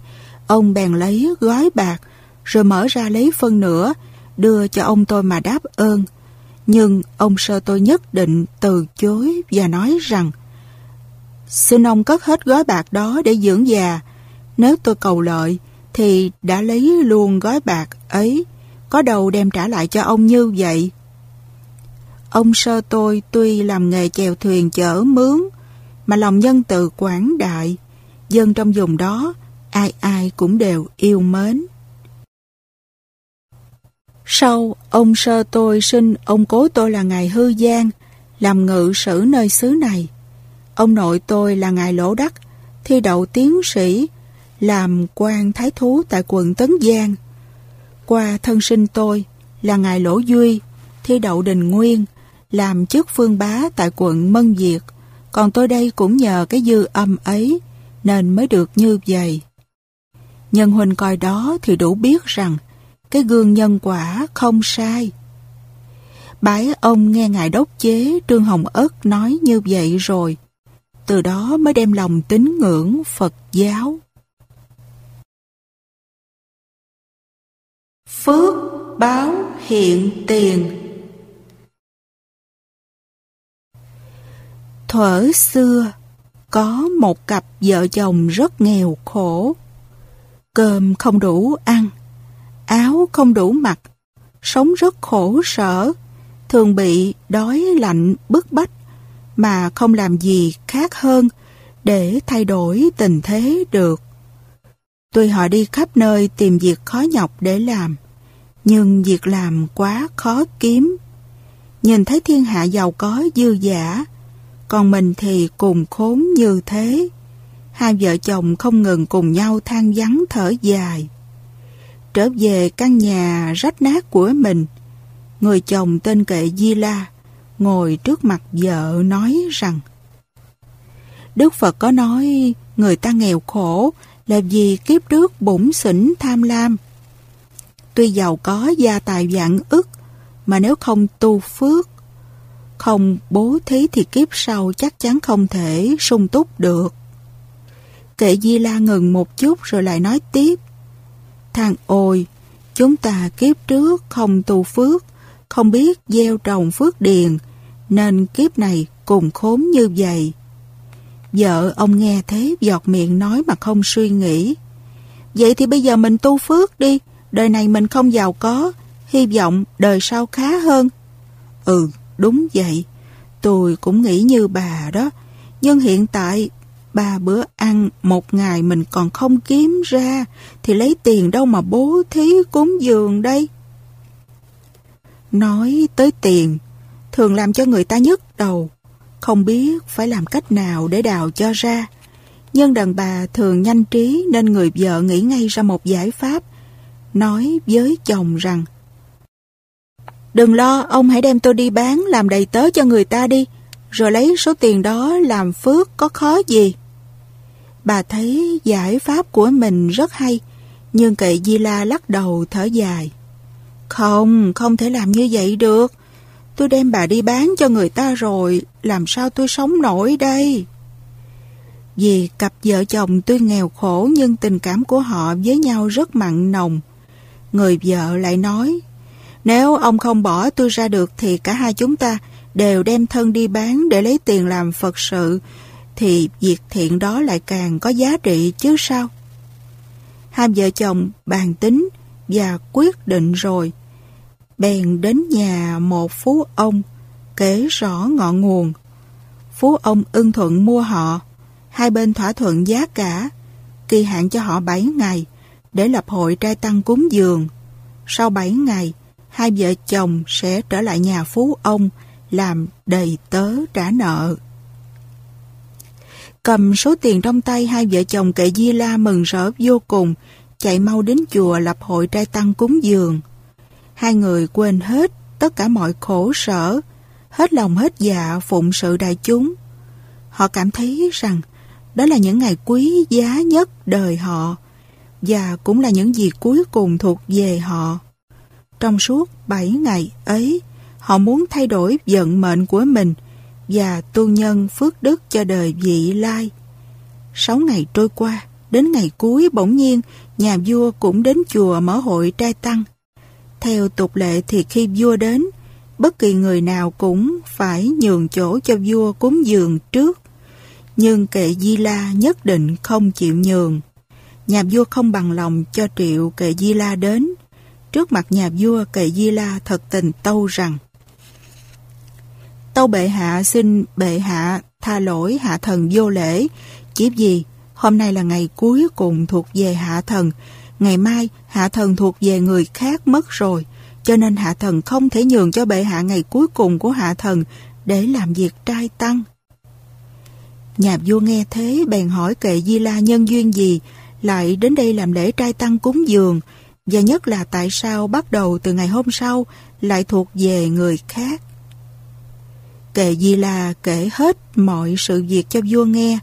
Vua cảm thấy tội nghiệp họ và khen ngợi tinh thần không tiếc tiền, không tiếc thân, không tiếc mạng sống của họ. Vì vậy, vua ban cho họ rất nhiều quần áo, của cải quý giá và còn cấp cho rất nhiều đất để họ lấy đó kiếm sống. Nhân quả không bao giờ lường dối ai.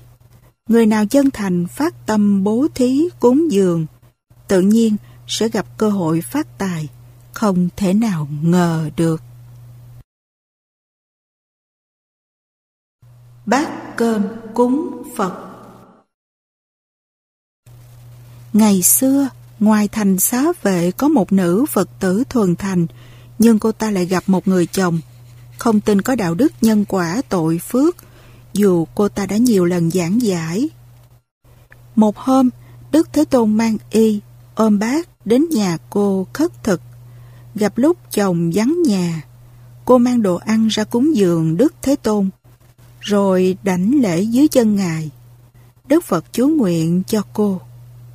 Gieo một, gặt mười, gieo mười, gặt trăm, gieo trăm, gặt ngàn. Nhờ công đức bố thí bát cơm này, thí chủ sẽ được vô lượng phước báu. Trong lúc Thế Tôn đang chú nguyện thì người chồng từ thành vương xá trở về. Nghe Đức Phật nói như vậy chẳng hiểu nghĩa lý gì cả. Anh sấn tới trước Đức Phật. Nè, Sa môn cù đàm, làm gì mà được nhiều như vậy?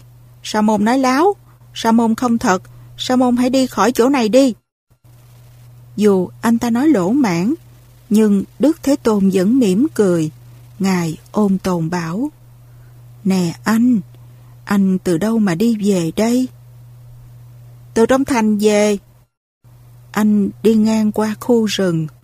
Có thấy cây ni câu loại không? Thấy. Anh thấy nó cao bao nhiêu? Cả hàng mấy chục thước á. Mỗi năm nó được bao nhiêu trái? Ồ, không kể hết. Chỉ có đem thúng mà lường thôi. Này, anh, đầu tiên chỉ có một hạt bé tí, mà sinh ra cây ni câu loại, cao hàng mấy chục thước, cành lá sum xuê, chiếm một khoảng rừng rộng lớn, mỗi năm nó cho ta hàng trăm ngàn quả. Này anh, đó là loài vô tri còn như vậy, huống là thí chủ hoan hỷ, cúng dường cho Như Lai một bữa ăn. Phước đức ấy không thể đo lường được. Nghe Đức Thế Tôn thuyết giảng, anh chàng hồ đồ ấy trong tâm bừng tỉnh, rất lấy làm ăn năn về hành động thô lỗ của mình vừa rồi, liền đến quỳ dưới chân Thế Tôn cầu xin sám hối. Kính bạch Thế Tôn, kính mong Thế Tôn từ bi tha lỗi cho con. Từ đây con xin quy y Phật, Pháp và Tăng. Mong Thế Tôn nhận con làm đệ tử. Lành thay cư sĩ. Chuyện dũng mãnh Xưa kia có một vị thiền sư tên là Diệu Pháp ở chùa Dư Sơn, tuổi đã ngoài 70. Một hôm, thiền sư đang ngồi niệm Phật trên bàn thạch, bỗng thấy một người nhảy xuống suối tắm, cách thầy độ 10 thước. Thầy trừng mắt nhìn một hồi lâu rồi than rằng Bản tính chúng sinh chẳng phải là dữ, chỉ vì mê mà đến nỗi gây nên tội ác như kia. Đời nay mắc lưới pháp luật, đời sau phải đọa vào tam đồ, biết mấy kiếp mới ra cho khỏi. Người đi tắm kia độ 30 tuổi, mi to mày rậm, vai rộng lưng dài, nghe tiếng được tiếng mất, dội vàng lên bờ mặc áo rồi đến hỏi. Tôi tắm, mắc mớ gì tới thầy, mà thầy lại rủa tôi cái gì gì á. Nào là tam đồ, là độc ác là sao? Thầy Diệu Pháp đáp. Nam Mô A Di Đà Phật. Tôi là người tu hành lẽ đâu sinh lòng rủa ai. Anh đừng ngờ vực mà mang lấy tội. Vì tôi thấy anh tai nạn sắp đến nơi, sẽ bị gông cùm khổ sở, nên tôi thương xót thở than một đôi lời, chứ không có ý gì ác cả. Thầy già lỡn quán mắt rồi, sao thầy biết được tai nạn của tôi mà nói càng như vậy? Anh thật là nóng nảy quá. Tôi tu hành đã lâu năm, lẽ đâu phạm giới vọng ngữ. Khi vừa thấy anh tôi đã biết nghề anh làm, không phải là nghề lương thiện. Có nhân duyên thì có quả báo. Anh còn mê, nên không biết đó thôi. Ước chừng trong một tháng nữa, dù anh cao bay xa chạy thế nào, cũng mắc lưới pháp luật. Anh ta giật mình chắp tay lại thầy và nói, Thầy thật là một vị đại sư đoán không sai một mảy may. Con tự biết tội lỗi đã nhiều. Xin thầy liệu có phương pháp gì cứu con khỏi tai khỏi nạn? Cứu khổ, cứu nạn là bản nguyện của Đức Quán Thế Âm Bồ Tát. Nhưng từ nay về sau, anh phải biết sửa đổi tâm tánh thường niệm tên Ngài, thì thế nào cũng thoát khỏi tai ách. Bạch Thầy, Ngài Quán Thế Âm Bồ Tát, vì sao mà được phép màu như vậy? Các vị Phật Bồ Tát cũng một tâm như mình cả. Vì có công phu tu tập nên tâm ấy được hoàn toàn tấn hóa, rũ sạch các mê lầm và chứng được công đức vô lượng vô biên. Đời người cũng một tâm như vậy, nhưng vì không chịu tu tập nên bị màn vô minh bao phủ, dễ mắc vào lưới tham sân si, phải luân hồi mãi mãi. Cổ nhân có câu Nhất thất nhân thân Dạng kiếp nan phục Nghĩa là Một phen mất thân người Muôn kiếp khó được lại Như thế Được sinh làm người Nghe được Phật Pháp mà không biết tu hành cho giải thoát thì uổng biết chừng nào. Lỡ làm điều tội lỗi rồi phải sa đọa vào địa ngục, ngạ quỷ, súc sinh, thì muôn kiếp thoát ra không khỏi. Anh nên nghe lời tôi, về nhà tự tu tự tỉnh, đừng để đến khi lửa cháy đến mi thì dù có lo cũng không kịp nữa. Anh nghe rồi chào thầy đi về, ra tuồng hối hận. Vài bữa sau khi thầy đang ngồi tọa thiền niệm Phật, thấy một người đến trước mặt quỳ lại ba lại và xin quy y làm đệ tử. Thầy hỏi, anh có phải là người tắm bữa trước không? Anh quê quán ở đâu, suy nghiệm thế nào mà nay đến đây xin xuất gia đầu Phật. Nam Mô A Di Đà Phật Tên con là Dũng Mãnh ở làng này. Con nhà lương thiện, khi còn nhỏ cũng có theo học chút ít về nho giáo. Nhưng chẳng may cha mẹ mất sớm không ai dạy bảo, rong chơi trong xóm cờ bạc. Bày mưu định kế gian xảo đủ điều. Mà gia tư càng ngày càng sa sút khi ấy các bạn lại rủ rê thêm một nghề, ăn trộm nữa. Sẵn lòng tham, biết đâu phải trái, miễn được đồng tiền, ban đầu còn e ngại rụt rè, đến sau tập giữ, thành tánh, chỉ biết rình ngõ dò đường cho thành thuộc, nghĩ mưu mẹo cho khôn ngoan, cốt lấy được nhiều tiền là sung sướng chứ không còn biết gì nữa hết. Con ma tham dục đã dắt lối đưa đường, dù mưa to gió lớn, cũng ngồi chỗ xóp giường không biết chi lạnh lẽo. Một mực trèo tường đào ngạch, cậy đố, khoét dách. Vào nơi hổ huyệt mà cũng không biết gì là nguy hiểm, giấu được của như nước mà cũng không giàu có hơn ai. Ngày tháng qua đi, từ khi gặp thầy, về nhà ngồi nghĩ lại những hành động ấy mà rùng mình rợn ốc.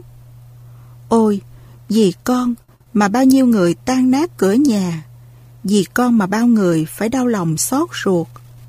Càng suy nghĩ càng thương, thương đến nỗi ước chừng các của lấy được, giá có còn cũng đem trả lại. Ngờ đâu ngẩn ngơ đôi ba ngày mà xem trong lưng gạo không tiền hết, con ma ích kỷ thúc giục bên tai con, cái đói đã tới kề bên tai. Thôi, xếp đạo đức lại mà đi kiếm gạo. Bấy lâu, rình nhà bà Quảng Oai, một nhà giàu có đường xá thông lầu cả rồi. Hôm nay lại mưa to gió lớn trời tối như mực. Cũng nên qua nhà ấy mà kiếm món tiền tiêu. Thói cũ lại tuôn ra như nước. Con bất giác, gia mang đồ nghề bước ra, đi thẳng đến nhà bà Quảng Oai. Bây giờ chỉ có một mẹ một con ở nhà, nên con lách dậu, thuốc chó rồi thì chắc có lẽ đêm ấy cũng được món tiền kha khá. Con lần bước đến gần, nhìn vào cửa thấy một người con gái trẻ tuổi, đương ngồi tựa án trong ngọn đèn khuya, đầu bù, tóc rối ra dáng âu sầu khổ não.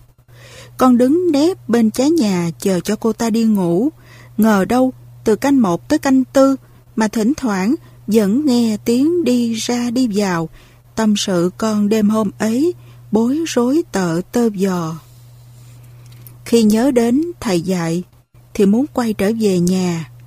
Mà cứ hãy cất bước đi, thì con ma tham dục kéo níu trở lại không sao về được.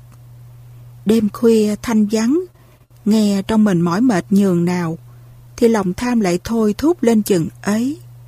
Khi sắp đến canh tư trong lòng con chỉ còn là một thằng ăn trộm hung dữ mà thôi không còn nhớ lời thầy dạy bảo gì cả. Rồi lại nhìn lối cửa sau một lần nữa, cũng vẫn thấy cô ta còn thức. Bấy giờ, giận tức nổi lên, con rút dao phá cửa quyết vào giết cho đáng kiếp. Giận sao mà giận, đến bây giờ con nghĩ lại thật là vô lý quá. Nhưng khi đó, lòng tham đã nổi lên, còn biết gì là phải trái nữa. Của người ta để trong rương, mà nghĩ như của mình, thì người thức không cho mình lấy, tức là người giữ phản đối với mình. Vì vậy mà mình giận, mình quyết giết người ta cho bằng được. Ôi, cái năng lực của con ma tham dục nghĩ mà ghê mà sợ. Một người đã được nghe lời, lại biết hối hận như con, mà còn tối tâm mù mịt làm càng làm rỡ, huống chi ai ai, thật đáng thương cho những người còn mắc trong dòng tham dục. Con vừa phá cửa vào, thì người con gái ấy đứng dậy một cách tỉnh táo bảo với con rằng Chú ơi, chú cứu mẹ tôi với. Mẹ tôi đau mệt, thầy thuốc chạy cả, chỉ còn một chút hơi thở thoi thóp mà thôi. Anh tôi đi xa, tin không về kịp, không biết làm sao bây giờ. Chú có cách gì cứu mẹ tôi, thì dù bổ đầu lấy não, mổ bụng lấy gan tôi cũng đành lòng chết thay cho mẹ tôi. Xin chú làm ơn, cứu mẹ tôi với. Lúc ấy kỳ thực, cô ấy chỉ biết có mẹ đau mệt, gặp ai thì xin cứu mạng, chứ không biết gì nữa hết. Con thấy lòng cô ấy chí hiếu như vậy, cũng cảm động rơi nước mắt. Sực nhớ lại thầy dạy, con liền khuyên cô ta đặt bàn thờ giữa sân mà niệm danh hiệu Đức Quán Thế Âm Bồ Tát, cầu Ngài Linh ứng cứu cho bà mẹ sống lại. Cô ta nghe lời mừng rỡ khôn xiết, đặt hương án ngoài sân, khấn quỳ niệm Phật, lại nhờ con ngồi bên trong giúp bà mẹ cô ta. Con nghĩ cũng ngán thiệt. Ai ngờ trong đời lại có người lạ như thế. Ăn trộm, đã phá cửa vào nhà không kêu la người cứu thì thôi, lại trao cả nhà cửa tài sản cho người ăn trộm nữa chứ. Cô ấy quỳ niệm Phật ngoài sân, đêm hôm tối tăm lại thêm gió đời lạnh lẽo, mà không hề lay động, thật là chí thành chí kính. Khi ấy, nếu con muốn lấy của, dù dơ nhặt cả tài sản cũng không ai biết. Nhưng con thấy người con gái hiếu hạnh như vậy, nghĩ đến phận mình làm trai, càng thêm tuổi hổ. Lòng tham của con đã tiêu tan hết, con chỉ còn nghĩ thân người cũng như thân mình, lo trông nhìn bà mẹ cô ta, chứ không còn nghĩ đến tiền bạc nữa. Con sực nhớ tới thầy là một vị cao tăng đại đức, mới thấy con mà thầy đã biết đầu đuôi gốc ngọn. Chắc ai cầu khẩn chuyện chi, thầy cũng hiểu rõ, nên con cả đêm cầu thầy cứu mạng cho bà quản oai kẻo tội nghiệp quá. Quả nhiên đến khi gần sáng, có một vị đạo nhân trong chùa ra đưa cho cô con gái quỳ ngoài sân một chén thuốc. Thuốc linh nghiệm hết sức, vừa đổ vào miệng là bà quản oai đã hắt hơi thở một tiếng mạnh, chân tay nóng lên, rồi mở mắt ra một cách tỉnh táo. Bà bảo người con gái, Con ơi, ngờ đâu mẹ còn sống được, trông thấy mặt con. Bà lại chỉ con mà hỏi, có phải nhờ chú này mà mẹ sống lại chăng? Cô con gái thưa, phải. Bà bảo con gái lại tạ ơn con rồi nói, mẹ trông chú này cũng túng thiếu lắm. Con hãy vào trong nhà, lấy một món tiền khá lớn đưa cho chú về tiêu dùng. Người sống hơn đống vàng, con đừng suy ít tính nhiều mà mang lấy tội. Chú ấy túng cũng như mình túng. Con lấy mau mang ra đây để chú còn về nghỉ, kẻo chú thức khuya mỏi mệt. Con liền đáp, Chút công nhỏ mọn đâu dám kể ơn. Bà sống lại đây là nhờ lòng hiếu hạnh của cô em Chí Thành cầu nguyện cảm động đến chư Phật. Tôi không giấu chi bà. Tôi chính là một thằng ăn trộm.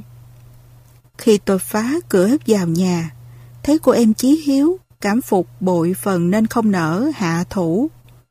Một đêm, tôi đã giác ngộ được rồi. Muôn sự lỗi lầm từ trước xin sám hối. Từ nay nhất định cắt tóc đi tu. Của cải thế gian tôi không cần dùng làm gì nữa đâu, mà bà phải đền ơn đáp nghĩa. Thưa thầy, sau khi từ giả hai mẹ con bà quản oai, con đi một mạch đến đây để bạch thầy xin xuất gia đầu Phật. Con xét lại, ăn năn hết sức. Người ta cũng một tâm, mà sao lại hiếu hạnh khiêm cung, mình cũng một tâm, mà sao lại gian tham độc ác.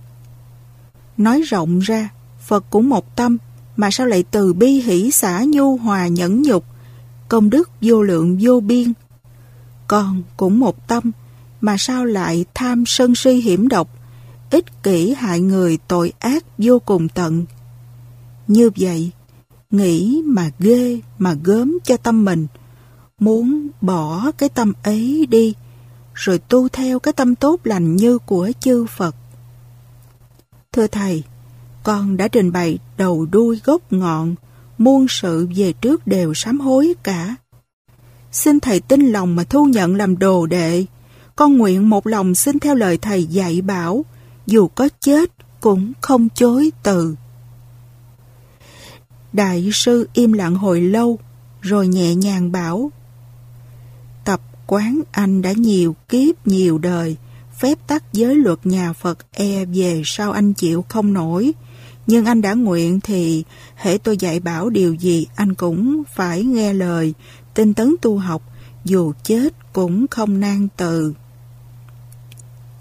Sau đó thầy liền làm lễ thế phát, truyền giới, giảng lý duy tâm và dạy dũng mãnh ngồi kiết già niệm Phật theo phép nhất hạnh tam muội. Dũng mãnh nhờ túc căn đã sẵn, giảng đâu hiểu đó, vừa thọ pháp xong liền tạ ơn thầy và thưa.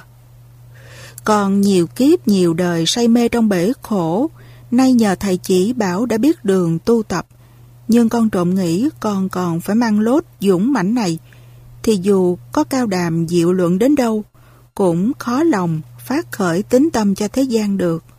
Vậy con xin phép thầy tọa thiền niệm Phật dưới gốc cây này. Chờ đến khi nghiệp chướng tiêu diệt, thực tướng hiện tiền, bỏ thân này mà giảng sinh tịnh độ, về sau may ra mừng Phật thọ ký. Con cũng nguyện phân thân trở lại xứ này để cùng thầy hoàng tuyên Phật Pháp.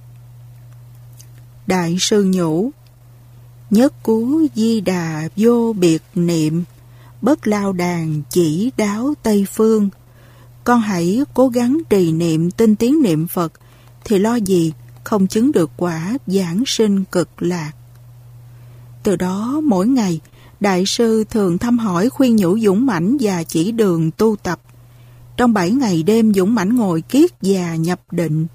Đến ngày chót, phá màn vô minh, thấy được chân như bản tánh. Dũng mãnh xét mình sắp xả báo thân, nên đến đảnh lễ tôn sư, giả từ đạo hữu. Trưa hôm sau, cả tăng ni đạo hữu trong chùa đều đến hộ niệm, bốn đạo xa gần nghe tin đến xem đông vô kể. Thầy Dũng Mãnh ngồi kiết già, hai tay chắp, rồi niệm bài kệ rằng biến quan pháp giới, bản vô nhất vật, phóng hạ đồ đao, lập địa thành Phật. Đọc bài kệ rồi trời đã đúng ngọ, thầy Dũng Mãnh nhập tịch, mùi hương bát ngát, hào quang sáng ngời. Tăng ni đạo chúng lại sờ mình thầy Dũng Mãnh, thấy đã viên tịch. Nhìn cây đại thọ trước cửa chùa, cành lá đều ẩn sắc vàng. Các thứ chim tụ về kêu nhịp nhàng như là niệm Phật, niệm Pháp, niệm Tăng. Hơn ba ngày, bầy chim mới giải tán.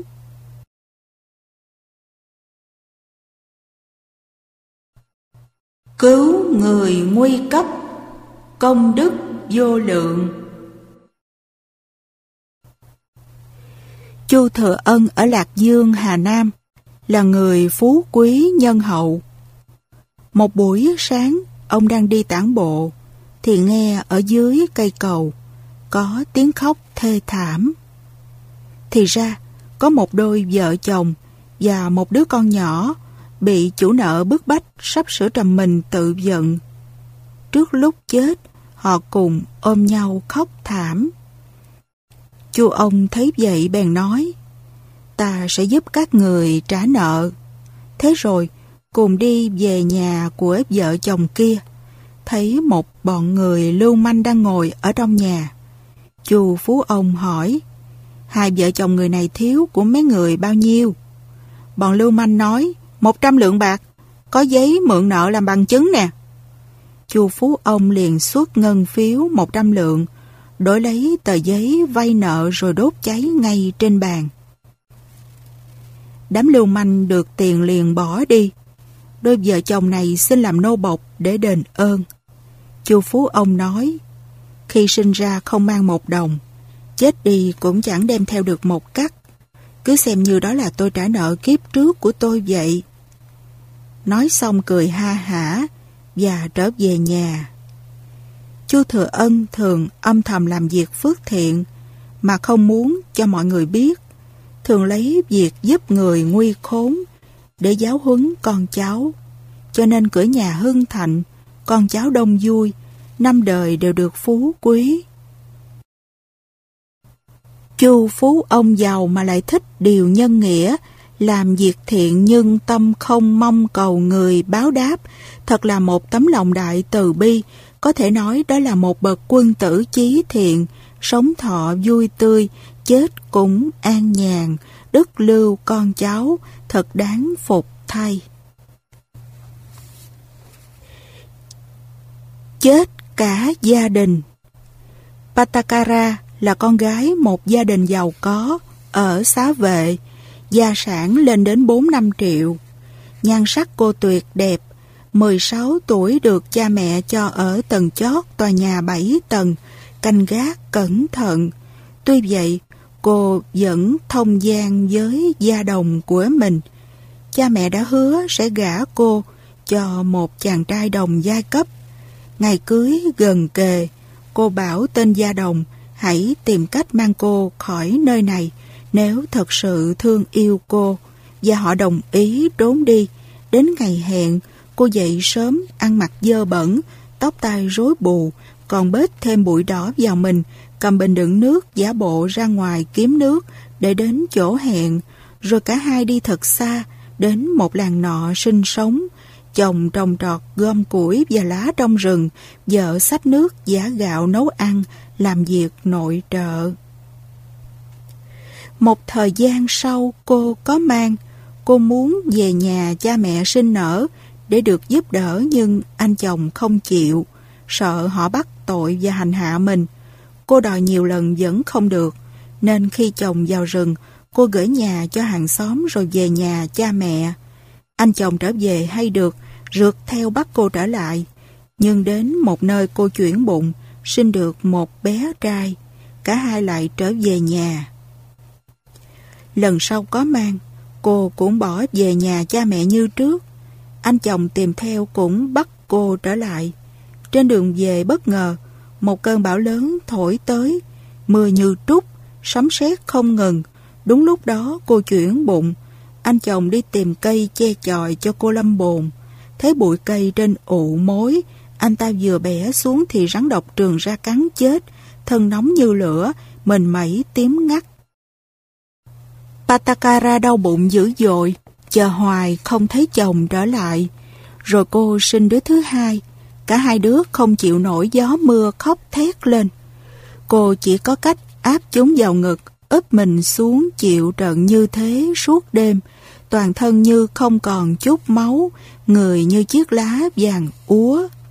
Hừng đông hôm sau cô lên đường, tay ôm đứa mới sinh đỏ hỏn trong lòng, tay kia đưa cho đứa lớn nắm.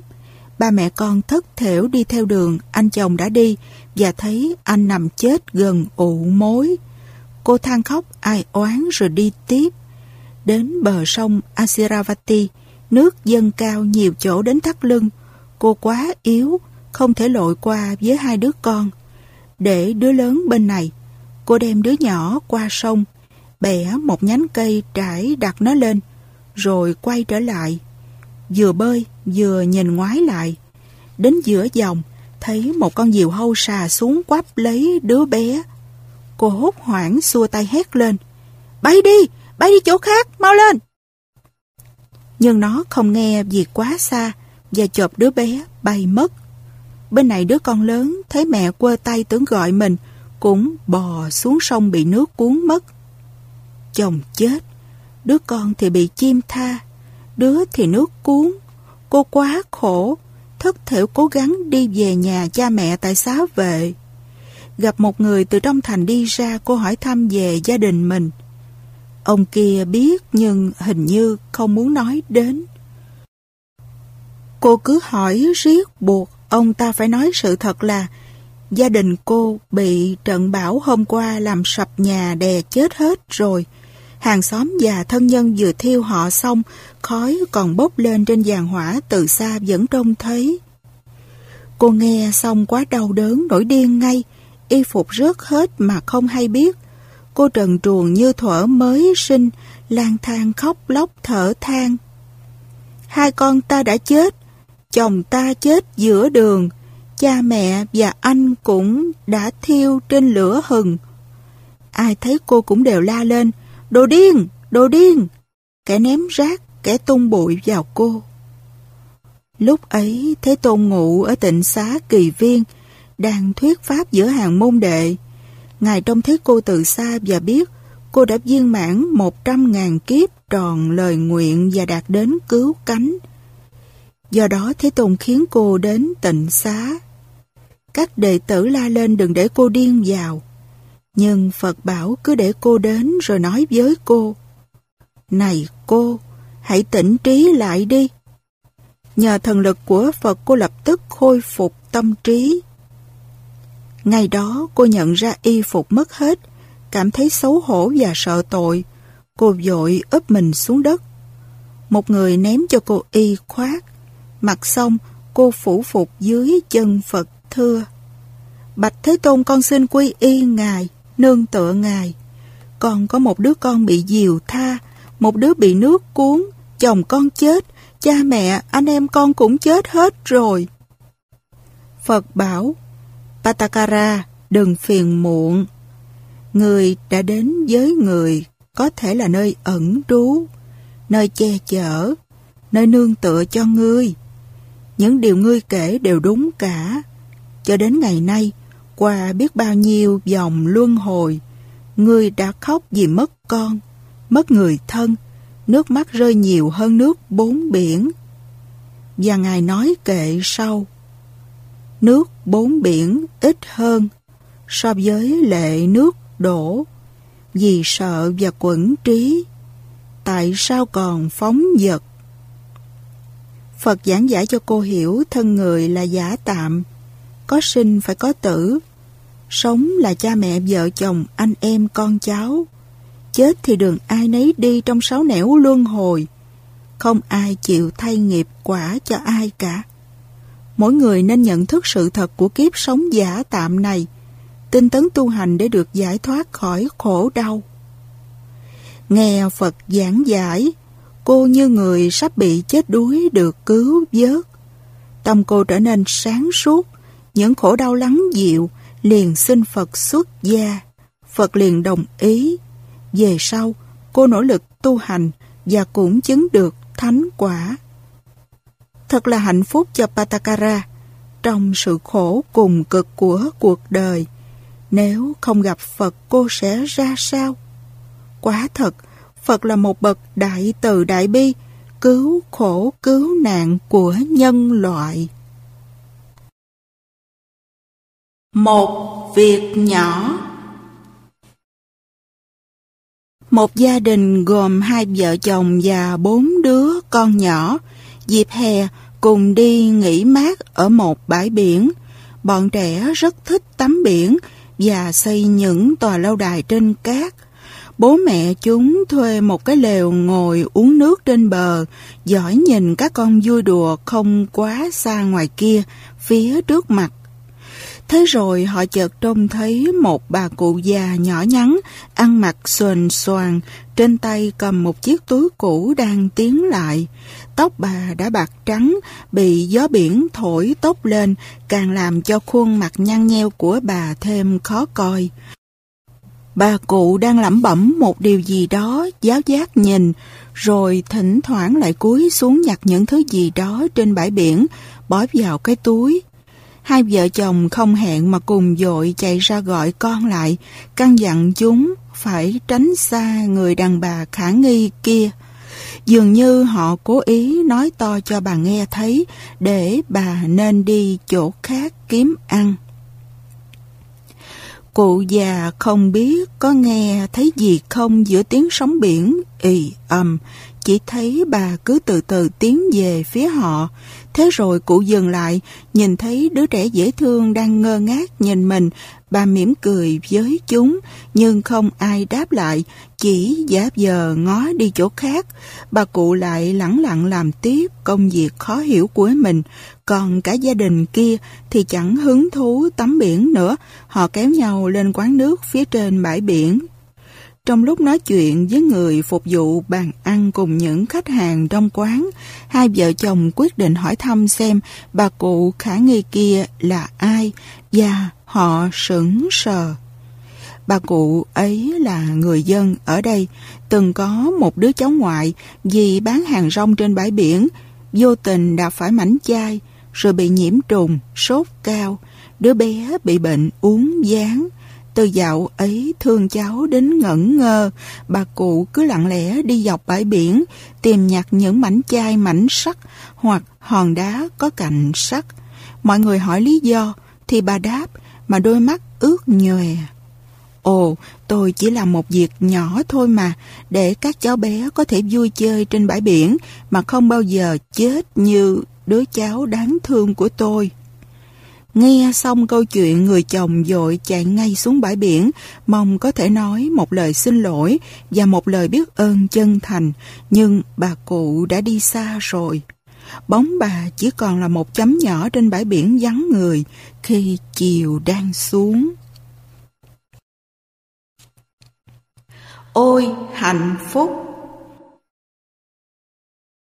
Đại đức Bạc Đề trước kia làm quan tổng trấn miền Bắc Dương quốc Sakka và là người trong hoàng tộc Sakka, tu học rất tinh tấn. Tại tu viện Trúc Lâm, ông học theo Đại đức Ca Diếp, chỉ cư trú dưới gốc cây mà không cần ngủ trong am thất. Ông tu học rất chuyên cần và sử dụng phần lớn thì giờ vào việc thực tập thiền quán. Một đêm kia, trong lúc ngồi thiền dưới gốc cây, ông bỗng cảm nhận được một niềm vui sướng mà chưa bao giờ ông từng biết tới trong thời gian còn ở nhà. Ông thốt lên, ôi hạnh phúc, ôi hạnh phúc. Lúc ấy trời đã về khuya, có một vị sư ngồi thiền cách ông không xa, nghe được những tiếng đó. Sáng hôm sau, vị này tới gặp Phật, ông thưa với Phật. Bạch Thế Tôn hồi khuya trong lúc ngồi thiền, còn có nghe bạc đề thốt lên hai tiếng, ôi hạnh phúc. Con nghĩ là thầy bạc đề không cảm thấy thoải mái với đời sống xuất gia. Có lẽ thầy ấy tiếc nuối những giàu sang và danh vọng khi còn là cư sĩ. Con xin trình bày để Thế Tôn biết và định liệu. Phật im lặng.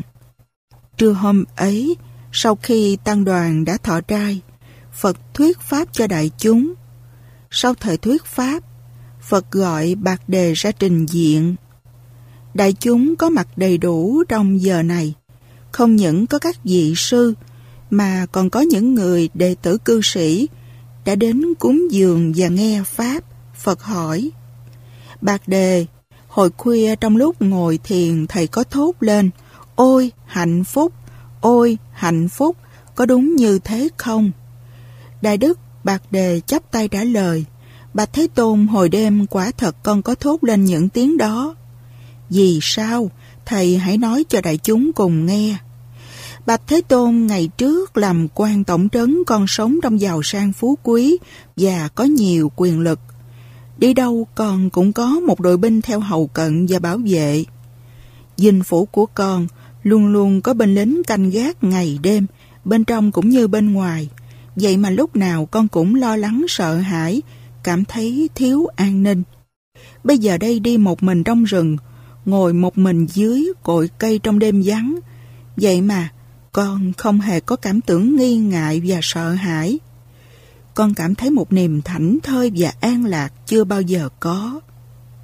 Bạch Thế Tôn, đời sống xuất gia, thật là thoải mái đối với con. Con không sợ ai, con không sợ mất gì, con không có gì để sợ mất, và con sống vui thú như một con nai trong rừng. Trong lúc ngồi thiền đêm qua, con thấy được rất rõ niềm thảnh thơi, an lạc đó. Cho nên, con đã buộc miệng thốt lên hai lần. Ôi, hạnh phúc! Ôi, hạnh phúc! Làm động đến Thế Tôn và các bạn tu của con. Con xin thành tâm sám hối. Phật khen ngợi bạc đề trước mặt đại chúng. Ngài nói, hay lắm, này bạc đề, thầy đang đi những bước vững chãi trên con đường tự tại và vô úy. Niềm an lạc của thầy cả chư thiên cũng biết ước ao, huống nữa là người đời. Cả đại chúng nghe Phật nói đều hoan hỷ và tán thán tinh thần tu học của Bạc Đề. Lòng lành đổi tướng thay tên Người thọ âm dương của trời đất và khí huyết của cha mẹ mà sinh ra, từ bậc vua quan cho đến bậc dân giả, cũng đều như nhau cả. Nhưng trong đó máy tạo hóa có phân biệt khác nhau là cái tướng. Bởi vậy nên người tuy đông, mà không ai giống ai hết. Tướng ấy thể hiện người, sang hèn, giàu khó, yếu thọ, ngay, gian, dân dân, Hễ hình hài mang lốt tướng nào, thì sự vận hành theo bậc ấy không khi nào sai. Hồi đời vua Vĩnh Lạc nhà Minh bên Tàu, có một người tên là Trịnh Hưng Nhi, cô cút một mình không cha mẹ bà con gì hết. Chàng bèn đến dinh quan Bộ Lan là họ Dương, xin ở hầu sai kiến. Được nửa năm, ông thấy chàng mới 17 tuổi mà thật thà siêng năng và cung kính, nên đem lòng thương không cho làm việc nặng, để ở trên nhà khách lau dọn bàn ghế và sai khiến trong khi có khách hoặc trà nước hoặc cơm rượu mà thôi. Ngày kia phu nhân bệnh nặng, thuốc thang đã nhiều mà không thấy công hiệu. Trong khi quan bộ lan lo buồn, thình lình có khách là ông Viên Thượng Bửu đến thăm. Nguyên ông này tên là Trung Triệt, làm chức thượng bửu tư thừa, là con của ông Viên Liễu Trang.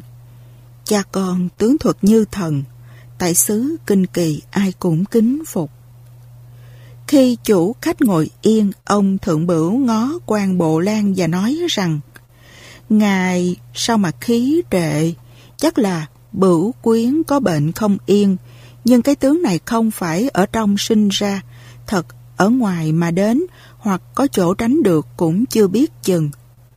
quan Bộ Lan vẫn biết ông thượng bửu thần tướng, nay xem tướng mình lại đoán trúng việc nữa, nên ông muốn hỏi cho cặn kẽ, nhưng chưa kịp hỏi. Kế, Trịnh Hưng Nhi bưng khay trà lên, mời hai ông uống rồi trở xuống nhà sau.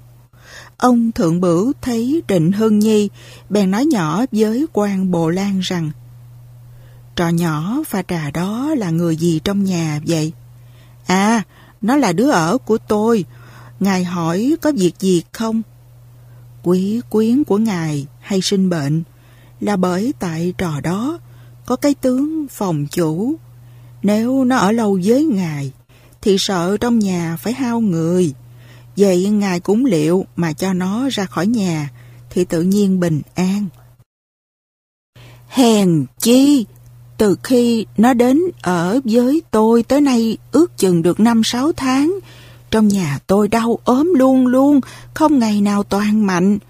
Nhưng nó tánh nết dễ thương, tôi không nỡ đuổi đi. Khi ông Thượng Bửu ra về, quan Bộ Lan đem lời ý thuật lại. Phu nhân nghe liền bảo ông mau cho nó đi. Ông sợ trái ý vợ mà thêm bệnh. Bất đắc dĩ, ông phải kêu Hưng Nhi vào, cho 10 quan tiền rồi bảo đi nơi khác ở. Hưng Nhi khóc lóc thưa rằng, con không có khi nào trái ý chủ, mà nỡ nào lại đuổi con. Ông Bộ Lan bèn đem việc ông Thượng Bửu xem tướng mà thuật lại. Chàng biết thần tướng đã nói như vậy, không thể nào ở được, liền lạy ông bà rồi ra đi.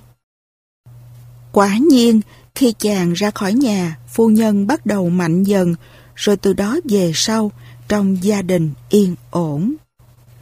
Những người trong nhà của quan Bộ Lan thấy ông Thượng Bửu nói tướng của Hưng Nhi như vậy, thì đều chậm năm chậm bảy, luận nọ bàn kia. Một truyền mười, mười truyền trăm, trăm truyền ngàn, làm cho cả kinh thành, ai cũng hay biết việc ấy cả. Chàng Hương Nhi ra ngoài đường lững thững không biết đi đâu. Trời vừa tối, chàng vào trong am quan âm, nằm trước mái hiên lăn qua trở lại ngủ không được. Chàng bèn than thở rằng, người ta có cha mẹ bà con, lại giàu sang tướng tốt, Còn mình đã tứ cố vô thân, lại có cái tướng hại chủ. nay không tội mà bị đuổi, thì ai còn chịu làm chủ mình nữa, chi bằng chết cho mát thân còn hơn. Chàng suy đi nghĩ lại như vậy rồi mệt sức ngủ quên. Bỗng thấy một người, tay cầm nhành lá ở trong am bước ra, đứng ngay trên đầu chàng. Chàng bèn lật đật ngồi dậy, thì bà ấy lấy nhành lá chỉ ngay nơi mặt chàng mà nói rằng Con chớ nên tự tử, vì con tuy có tướng xấu mà lòng con tốt, cũng có ngày con được nên thân. Bà ấy nói mấy lời như trên, liền bước vào trong am. Kế Hưng Nhi giật mình thức dậy, mới biết là điềm chim bao. Sáng ngày, chàng nhớ điềm mộng ấy không dám tính tới việc chết nữa, cố lo tìm đến các dinh quan hoặc các nhà giàu sang mà xin ở hầu hạ. Nhưng đáng thương thay, ai nấy nghe đến tên Hưng Nhi cũng đều làm ngơ không chịu cho chàng ở. Chàng đi tối ngày, cũng về am quan âm mà ngủ trọn nửa tháng trường như vậy. Lúc ấy, mười quan tiền của quan bộ lan cho, chàng đã tiêu xài hết rồi, nên chàng bối rối trong lòng, không biết tính sao để sống cho qua ngày tháng. Một đêm nọ chàng nằm thao thức, nghĩ rằng nửa tháng nay mình đã đi đến chân thành và chẳng có một người dung nạp. Vậy mai đây mình phải ra khỏi chân thành mà tìm kiếm thì họa may mới có gặp mối chăng? Sáng ngày chàng thức dậy vừa ra khỏi cửa thành thì lại muốn đi đại tiện. Chàng liếc xem bốn phía thấy nơi bờ thành có hai dãy nhà cầu. Dãy bên tả thì đàn ông tới lui không dứt, còn dãy bên hữu thì đàn bà cũng ra vào liên tiếp. Chàng nhắm dãy bên tả đi vào, lựa một căn trống bước tới liền ngồi đại tiện. Khi đứng dậy ngó lên nóc nhà cầu thấy một gói bằng vải đen, móc toàn ten. Chàng lấy làm lạ, liền giới tay móc gói xuống biết nặng, nhưng chưa biết vật gì ở trong. Bèn đem ra chỗ vắng mở lớp vải ở ngoài. Thấy có 300 lượng bạc, gói trong 30 gói bằng giấy xanh. Khi mới thấy bạc ấy chàng mừng rỡ mà nghĩ rằng Thật hay cho ta, bữa nay hết tiền, may lại được bạc nhiều như thế, còn lo gì mà nghèo và sợ gì là bị đuổi. Chàng lại nghĩ rằng cuối này chắc là kẻ đi đại tiện bỏ quên. Như người khách thương giàu có mà bỏ quên gói bạc này, dù có mất đi nữa thì họ còn bạc khác. Ta có lấy luôn cũng không hại chi như người thiếu hụt phải đi vay mượn hoặc bán đất giường để lo công việc công danh hay làm việc cực khổ mà ta lấy đi thì hại cho gia đình và tánh mạng của họ lắm. Huống chi trời cho ta mạng cùng cực, làm đầy tớ cũng còn chưa yên, lại có phước đức đâu mà hưởng của sẵn này, chỉ có đem trả cho người là phải, đã chẳng hổ với lương tâm, lại khỏi hại đến công việc của người, mà cũng không trái ý trời nữa. Chàng hương Nhi nghĩ như vậy, liền sách gói bạc đến gần nhà cầu, lựa khi người ta không thấy, bèn moi đất dùi lấp gói bạc xuống, rồi ngồi gần một bên, chăm ngó vào nhà cầu mãi coi có ai đến kiếm hay không. Chàng ngồi một chập lâu, bèn thấy một người đàn ông hớt hải chạy đến, vào căn cầu này qua căn cầu khác, luôn hết cả dãy cầu bên tả, rồi ra đứng ngoài tay thì bứt tóc trên đầu, miệng thì nói rằng, thế này thì tôi phải chết, còn sống mà làm gì? hương Nhi thấy người ấy hớt hải và nghe mấy lời than thở như thế, thì biết chắc là người đi kiếm gói bạc. Chàng liền lên tiếng kêu rằng, Này anh kia, có việc gì cần kiếp lại đây nói cho tôi biết, họa may tôi có thể giúp đỡ được gì không? Người ấy nghe kêu liền chạy lại nói rằng Trời ơi, thời vận của tôi thật là xui, nguyên chủ tôi giao bạc cho tôi đem đến kinh thành mà lo sự thăng quan. Đêm qua ngủ tại tiệm cơm gần cửa thành này, vì phòng ngủ không được chắc chắn nên tôi thức cả đêm. Sáng ra tôi đến nhà cầu này lại móc gói bạc nơi cái đinh lớn, rồi khi đi tôi bỏ quên tại đó. Bây giờ tôi biết lấy gì mà lo. Và khi về, biết nói lời gì cho khỏi tội, nên tôi muốn liều mình, tự tử cho rồi. hưng Nhi hỏi rằng, chủ của anh làm quan gì? Còn anh là người gì của chủ, họ tên là gì? Xin cho tôi biết, rồi tôi sẽ giúp. Người ấy nói, chủ của tôi là Trịnh Hùng, làm quan chỉ huy tại Phủ Hoài An, còn tôi đây họ Trương, chủ cho làm chức đô quản, và người ta thường kêu tôi là Trương Đô Quản. Nếu anh biết ai lấy gói bạc đó, thì nói dùm cho tôi xin lại, ơn ấy tôi không dám quên. Hân Nhi lại hỏi nữa rằng, gói bạc của anh được bao nhiêu, và hình dáng cái gói ra sao, anh nói cho tôi nghe thử.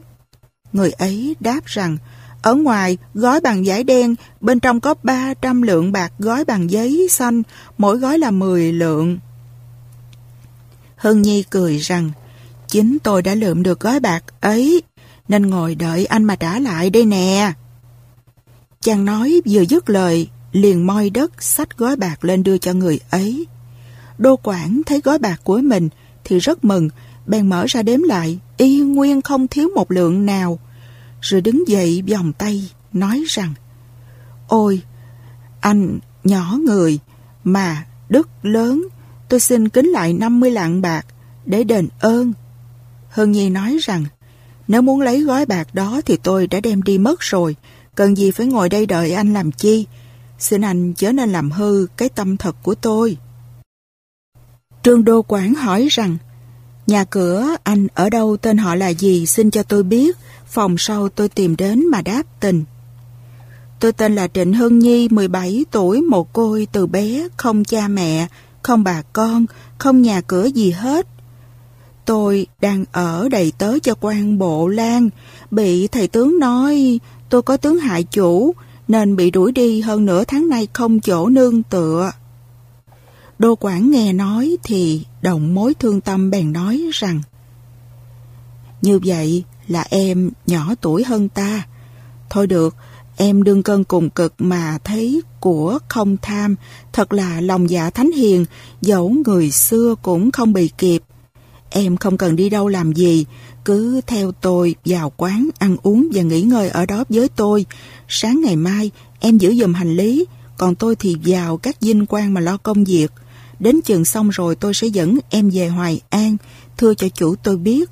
Giả lại chủ tôi cũng đồng họ với em, có lẽ em sẽ được việc tốt. Nếu chủ tôi không dùng em, còn tôi đây làm chức đô quản có thể nuôi em năm ba năm cũng được. Hưng Nhi nghe nói rất mừng.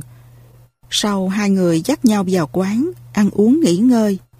Sáng ngày, Hưng Nhi ở lại quán, giữ hành lý, còn đô quản thì vào bộ binh, lo việc thăng bộ cho chủ mình là Trịnh Hùng xong, rồi trở lại chỗ nghỉ mà dẫn Hưng Nhi về xứ. Khi đến Hoài An, đô quản để Hưng Nhi đứng ngoài cửa ngõ, còn chàng vào bẩm các việc tại kinh đô cho chủ hay. quan chỉ huy nghe nói rất mừng, bèn thốt rằng, nay ta được thăng chức du kích tướng quân, cũng nhờ ngươi thông thạo mới được việc đó. Đô quản bẩm rằng, không phải nhờ tôi, thật là nhờ một vị cứu tinh. Nếu không có vị cứu tinh đó thì chẳng những chủ đã không được quan chức mà tánh mạng của tôi cũng không còn. Ông du kích hỏi rằng, vị cứu tinh nào vậy? Đô quản liền kể hết việc mất bạc nhờ Hưng Nhi lượm được, rồi trả lại. Ông du kích nói, sao không mời về cho ta đền ơn? Đô quản bẩm rằng, Tôi có dắt người ấy về nhưng còn đứng ngoài cửa ngõ. Ông du kích lật đật ra ngoài dắt vào nhà khách mời ngồi. Nhưng Hưng Nhi không dám, cứ xin để cho chàng đứng hầu mà thôi. Sau khi chàng bị mời ép hai ba phen nên phải kéo cái ghế ngồi lùi ra sau. Ông du kích nhìn xem tướng mạo của Hưng Nhi, biết không phải là người hà tiện liền nói rằng Người họ trịnh còn ta đây cũng họ trịnh, tuổi gần 50, mà vợ chồng không con.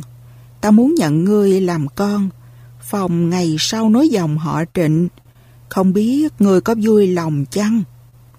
hưng Nhi bẩm, phận con hèn hạ, nếu quan lớn thương con, cho con ở để sai khiến, thì cái ơn ấy đã lớn lắm rồi, có đâu dám mong đến sự làm con.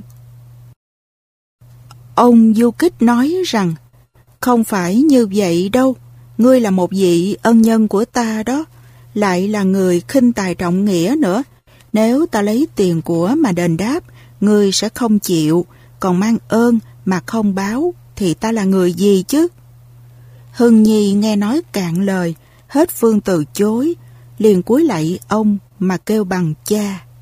Ông du kích bèn cho mời phu nhân ra cho chàng lại mà kêu bằng mẹ, rồi đặt tên cho chàng lại là Trịnh Hưng Bang.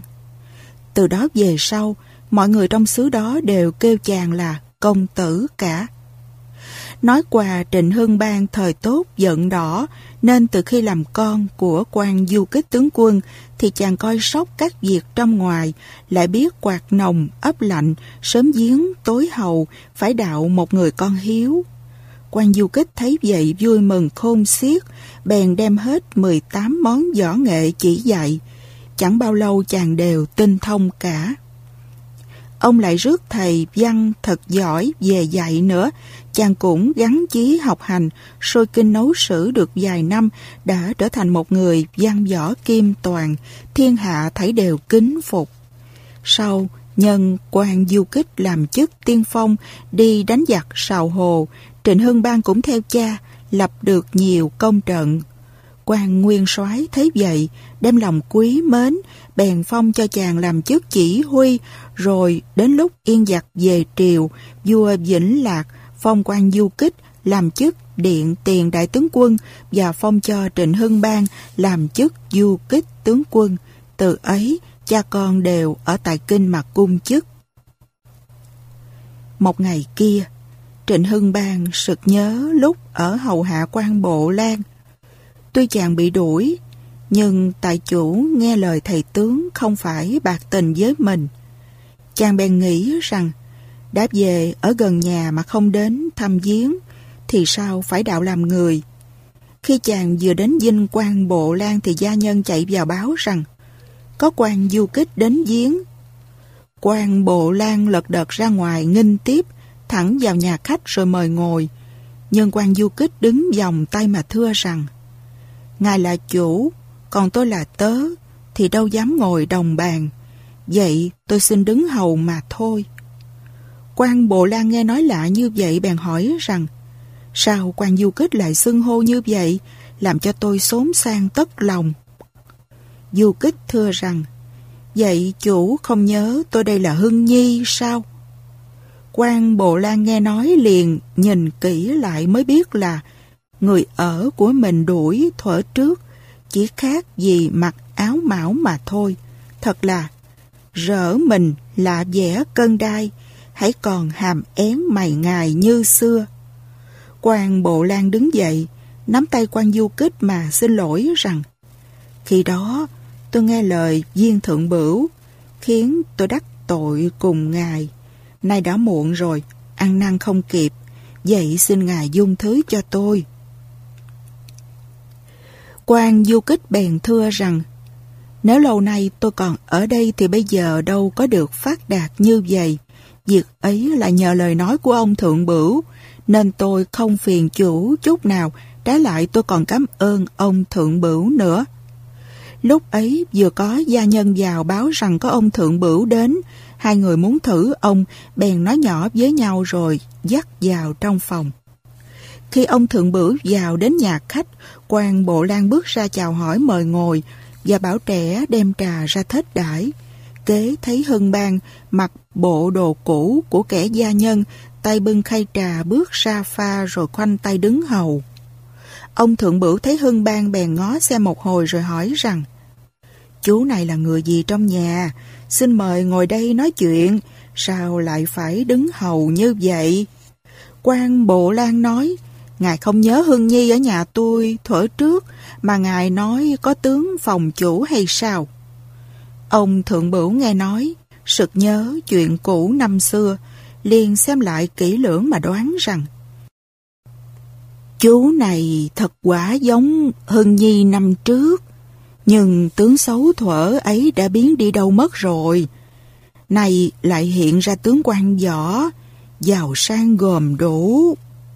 Giả lại, cái tướng ngày nay á, là do ân đức mà phát ra. Tôi đoán chắc chú có làm một việc ân đức gì đó, hoặc cứu người khỏi chết, hoặc nhặt được của rồi trả lại cho người, nên mới đổi được cái tướng tốt ấy. Trịnh Hưng Bang nghe nói mấy lời ấy bèn khen rằng phép xem tướng của ngài thật là thần diệu. Chàng bèn đem việc từ khi bị đuổi tới khi được bạc, rồi đến xứ Hoài An làm con của quan chỉ huy. Từ trước đến sau thuật lại đầy đủ. quan Bộ Lan hỏi rằng nếu vậy thì hình tướng của người ta cũng có lúc dời đổi hay sao? Ông Thượng Bửu nói Ngài không nhớ trong sách tướng có câu rằng Hữu tâm vô tướng tướng tự tâm sinh Hữu tướng vô tâm tướng tùng tâm diệt đó hay sao? Nghĩa là lòng tốt tướng xấu thì tướng theo lòng tốt mà hiện ra còn tướng tốt lòng xấu thì tướng theo lòng xấu mà tiêu mất. Khi ấy quan bộ lan liền dắt Trịnh Hưng Bang vào trong phòng thay áo mão như cũ, rồi đồng ra uống trà, nói chuyện với ông Thượng Bửu. Sau, Trịnh Hưng Bang làm đến chức đại tướng quân, có vợ sinh con đẻ cháu nối dòng họ Trịnh làm quan võ. Đó là tích người có lòng lành đổi tướng bần cùng thành tướng phú quý. Cái điều lành ấy là thấy của không tham, cứu người khỏi chết mà được phước báo như vậy. Đeo chuông cho mèo Lũ chuột bị mèo ăn thịt rất nhiều. Một hôm, chúng họp lại bằng cách đối phó. Chuột cống ra bộ khôn ngoan nói Sở dĩ, lão mèo giết hại được họ hàng chúng ta là do lão có cái tài rình mò dẹp dồ bắt lén. Cần sắm một cái chuông, đeo vào cổ lão để biết mà tránh. Nghe vậy, lũ chuột thích chí hăng hái bàn. Ừ, đúng đó, phải có chuông, lão đi đến đâu, ta sẽ biết ngay. Hay thật, như thế, lão mèo sẽ hết đường rình mò lén lút. Cả bọn vỗ tay tán đồng. Đi mua ngay cái chuông đeo cho lão mèo thôi anh em ơi. Đến khi mua được chuông đem về, bàn xem cử ai đến chỗ mèo, đeo chuông vào cổ cho lão thì cả hội đồng chuột ngồi im phăng phắc, chẳng ai dám hé răng nói nửa câu. Bất đắc dĩ chuột cống nói. Tôi là bậc ông nghè ông cống, đâu có phải đi làm cái việc tầm thường đó. Cử anh chuột nhắc đi, anh ta nhanh nhẹn lắm. Chuột nhắc cãi. Tôi đi sao được? Vì tôi lấu tấu, sợ không làm được việc. Cử anh chuột chù đi là tốt nhất. Anh ta chậm nhưng chắc chắn. Làng nước không lo hỏng việc. Chuột chù thật thà thưa. Là phận tôi tớ của làng các bác bảo gì tôi đều phải nhận làm. Nhưng chỉ sợ lão mèo ăn thịt tôi thì các bác còn ai để mà sai nữa. Chuột cống nhanh mồm nói luôn. Mày hôi như cú á, mèo nó không thèm ăn thịt mày đâu. Cực chẳng đã chuột chù đành phải đi, nhưng vừa thấy bóng mèo ở xa và thoáng nghe tiếng kêu của lão, chuột chù đã sợ xanh mặt, co cẳng chạy về báo làng. Cả làng chuột hồn vía bay đâu mất, sợ rung lên và mạnh ai nấy chạy bán sống bán chết, tìm đường trốn tránh. Cái chuồng rơi đầu mất và từ đó chẳng có chú chuột nào dám nghĩ đến việc đeo chuông cho mèo nữa. Tha thứ Trên đường đi Tokyo, kiếm sĩ Tama gặp một vị sư già mình hạt sương mai, khuôn mặt xanh gầy nhưng luôn luôn tươi cười. Sau mấy ngày đồng hành họ trở nên thân thiết. Đạo sĩ cho biết đã nhiều năm đi khắp nước Nhật khuyến hóa, dành dụm được 200 lạng vàng để trong cái bị giải này.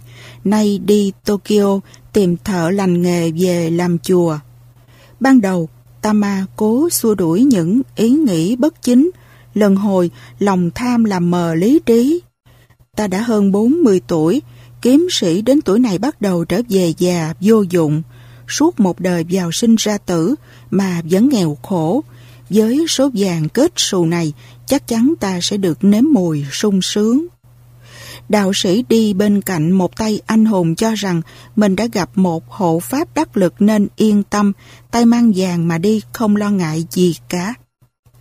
Đường đi bị gián đoạn bởi một eo biển, phải dùng thuyền mới qua được.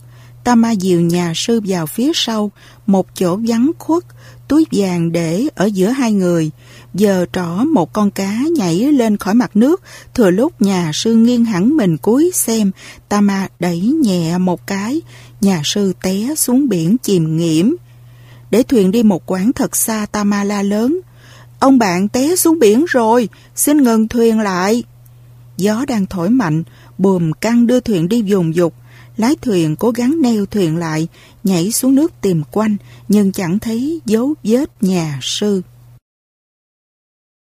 Đến Tokyo, Tama tự xưng là Tô Cự Bi, một nhà buôn gạo. Thanh kiếm cất kỹ đáy rương. Ông buôn bán rất phát đạt, tậu nhà, lấy vợ, có con, dân dân, nhưng không sao quên được hình ảnh nhà sư. Một thấp thoáng buồn rầu cứ lãng giảng trên dần trán. Ông nguyền rủa sự nghèo đói, chính nghèo đói là động cơ làm bậy, tạo tội ác. Bao nhiêu năm trôi qua, một đêm tô cự bi, dạo trong hoa viên, bỗng để ý đến một cây tùng. Hình như có một bóng người mờ ảo, dần dần hiện rõ. Mồ hôi tô cự bi giả ra như tắm, ông hốt hoảng hét lên. kia nhà sư! kia nhà sư! Đêm đêm, tô cự bi để thanh kiếm ở đầu giường, hệ thấy ma là cứ chém tới tấp. Cựu kiếm sĩ chém rất trúng, song cái thân như sương như khói kia cứ tan lại tụ, bóng ma cứ sáng lại, muốn ôm choàng lấy người ông. Cuộc chiến đấu giữa người và ma cứ thế kéo dài suốt đêm. Cây tùng đã đốn, cửa phòng cứ tắt mặt trời là đóng chặt. Nhà cự phú hoảng hốt lo sợ, đêm này sang đêm khác thế là phát bệnh nặng. Thuốc men bao nhiêu cũng không thuyên giảm. Vợ con đi lễ Phật lễ trời, cầu thần thánh khắp nơi. Nghe đồn có một hòa thượng đại đức, ai gặp khó khăn, ngài cũng hết lòng giúp đỡ.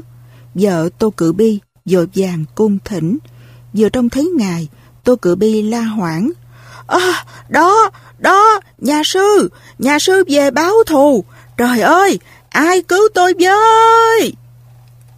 Ông rung cầm cập dơ dội chăn mền trùm đầu để trốn hình ảnh người đối diện. Hòa thượng yêu cầu gia quyến lui hết. Ngài ở lại một mình, ngồi bên giường. Phải, tôi là nhà sư.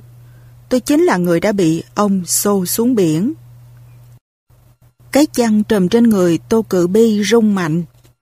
Nhưng này Tama, tôi không phải là hồn oan. Tôi còn sống.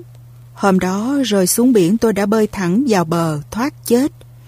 Vì tôi vốn giỏi bơi lặn từ nhỏ. Chẳng biết ông ở đâu mà tìm. Tôi lại đi khắp nơi khuyến hóa. Chùa đã làm xong. Sự tình cờ đưa tôi đến đây. Có lẽ vì vợ con ông đã thành tâm cầu nguyện Ông yên tâm, tôi là kẻ tu hành, tôi dâng lời Phật, tha thứ cho ông. tôi cự bi, mở chăn, lấm lét nhìn. Nhà sư đang mỉm cười nói với ông. Ôi, nụ cười đầy khoan dung hiền hòa. Ông khóc nấc lên, dùng dậy quỳ xuống. Xin Ngài tha tội cho con, chỉ vì con quá khốn khổ. Phải, nghèo khổ đẩy con người vào tội lỗi, nhưng biết sám hối tội sẽ nhẹ đi. Thưa, lương tâm con dày dò, con hối hận vô cùng. Phải rồi, nhà sư và cựu kiếm sĩ nói chuyện với nhau thân mật, y như năm xưa họ gặp nhau trên con đường đi đến Tokyo. Tô Cự Bi khẩn khoản xin trả lại 200 lạng vàng và cúng thêm 200 lạng nữa. Tôi đã làm xong Phật sự rồi. Không nhận, tức là thầy chưa tha thứ. Vậy tôi xin nhận để chia cho dân nghèo. Tôi xin cáo từ và gửi lại ông bạn một lời của Phật tổ. Lấy oán báo oán, oán oán chập chồng, lấy đất báo oán, oán sẽ tiêu tan. Nhà phú thương Tô Cự Bi hết bệnh, tâm hồn thư thái. Ông trở thành một con người rất nhân đức, cứu giúp những ai cần, Đối với người dưới, ông rất rộng lượng. Đối với bạn buôn, ông rất khoan hòa. Bàn tay ông rất rộng rãi. Đối với tất cả người khốn nghèo, ông dùng nửa đời về sau, chuyên làm những việc lợi ích. Gặp ai, ông cũng khuyên niệm Nam Mô A Di Đà Phật. Người nông dân và hai con trai Một bác nông dân có hai người con trai. Anh thì lười nhát, còn em thì làm chăm chỉ. Vì cậu không muốn cha vất vả. Như người anh ranh mảnh, chuyên nói dối cha. Sáng ra, anh ta rời khỏi nhà, giác cuốc lên vai. Dường như ra đồng làm. Anh ta đi khá lâu, đủ để không bị ai trông thấy nữa, thì rẽ vào rừng nằm ngủ. Trong lúc đó, cậu em cũng ra khỏi nhà, mang theo cuốc, một mình làm ruộng cho cha. Cậu không nói với cha là anh cậu không làm việc sợ cha buồn. Nhưng vì làm một mình nên công việc không nhanh. Một hôm, bác nông dân hỏi hai người con. Các con đã cuốc xong ruộng chưa? Người anh không để em trả lời kêu lên. Dạ chưa cha Em nó lười và làm chậm chạp quá nên vẫn chưa xong. Anh ta biết cậu em chẳng bao giờ muốn tranh cãi với anh trước mặt cha. Người cha bèn bảo cậu em, nếu như vậy, cha đuổi con đi, con lười biếng, không xứng với lòng yêu thương của cha. Người em ra đi, lòng buồn rười rượi, nhưng cậu không đi hẳn, mà ở lại trong rừng để theo dõi anh. Cậu nghi ngờ có điều gì đó sắp xảy ra. Hôm sau người anh ra khỏi nhà, vừa đi vừa hít sáo, gác cuốc trên vai. Vừa tới rừng, anh ta đã nằm dài dưới bóng cây. Người em lúc đó đang nấp một chỗ theo dõi, nghĩ bụng. Cha mình già rồi, khi thấy ruộng không có ai làm đất, thì cha lại tự làm lấy, thế thì kiệt sức mất. Cậu bèn quay trở lại cuốc ruộng, coi như không có chuyện gì xảy ra. Nhiều ngày sau, người em bí mật làm việc suốt ngày, chỉ ăn quả rừng và rễ cây. Lúc nào mệt quá, cậu ngủ ngay dưới gốc cây, còn người anh chiều chiều trở về nhà tươi tỉnh và sảng khoái. Một hôm, khi thấy người anh ra đi từ lâu, bác nông dân già nghĩ, ta chỉ còn một đứa con, nó làm việc một mình chẳng có ai giúp đỡ, đến kiệt sức mất thôi, ta phải đem cho nó miếng bánh và miếng format. Bác lấy một làng đầy thức ăn, đi ra cánh đồng. Bác ngạc nhiên xiết bao khi thấy người em đang cần mẫn làm việc chứ không phải người anh như bác vẫn tưởng. Để không bị con phát hiện, bác tránh vào rừng. Vào đến đó bác thấy người con lớn đang ngủ rất ngon. Tất cả đã rõ ràng, và tiện đang cầm cái gậy. Bác đánh cho người anh một trận chưa từng thấy. Sau đó bác nói, Mày muốn ngủ hả? Được lắm. Bây giờ Mày muốn ngủ đến bao giờ thì ngủ, cút đi, quân lười biếng, đồ nói dối. Người em thấy cha đánh và đuổi anh đi liền khóc lóc năn nỉ cha cho anh ở lại. Cha ngu giận cho anh ở lại. Từ đó về sau người anh hối hận sửa đổi tính xấu và trở nên người chân thật siêng năng. Chim sâu và cò Ngày xưa có một dòng sông rộng đến mức đứng bờ bên này, không nhìn thấy bờ bên kia. Một con chim sâu và một con cò, ngày nào cũng gặp nhau trên bờ sông. Chim sâu rất nhiều chuyện, luôn khoe mình đẹp, mình bay nhanh. Nó nghĩ mọi vật đều phải phục tài mình. Cò lặng lẽ nghe, chỉ nhẹ nhàng chế giễu bạn. Một hôm chim sâu hướng lên thách cò. Chị có dám bay thi qua sông không? Cò trả lời. Dám, nhưng liệu bạn có thể bay tới bờ sông bên kia được không? Hừ, chị đánh giá tôi thấp quá đó. Thực ra mà nói, chim sâu cũng không tự tin lắm và hơi sợ cuộc vượt sông này. cò đề nghị chim sâu bay trước. Chim sâu bay dục lên nhanh như tia chớp. Cò bình tĩnh, thông thả, sải cánh to bay theo bạn. Bay đến giữa sông chim sâu mệt quá, nhìn quanh không thấy một cành cây nào để đậu nghỉ một chút. Nắng gay gắt và chim sâu thấy đầu óc quay cuồng, Mệt rũ nó rơi xuống nước chìm nghiễm, rồi cố ngoi lên mặt nước. Cò thông thả bay tới hỏi, sao vậy? Tôi không chịu được nữa, tôi gian chị, chị có thể cõng tôi trên cánh một chút được không? Chim sâu xấu hổ quá. Cò đến cổng chim sâu nhẹ nhàng và cùng quay về bờ. Từ hôm đó chim sâu hiểu ra rằng không bao giờ nên khoe khoang, nói khoác những điều mà mình chưa có trong tầm tay. Những lời thị phi một bác nông dân cùng con trai đi chợ. Con ngồi trên lưng lừa, còn cha đi bộ theo sau. Một người đi qua kêu lên. Đó, con trai thì ngồi ung dung trên lưng lừa, để người cha già lững thững đi bộ theo.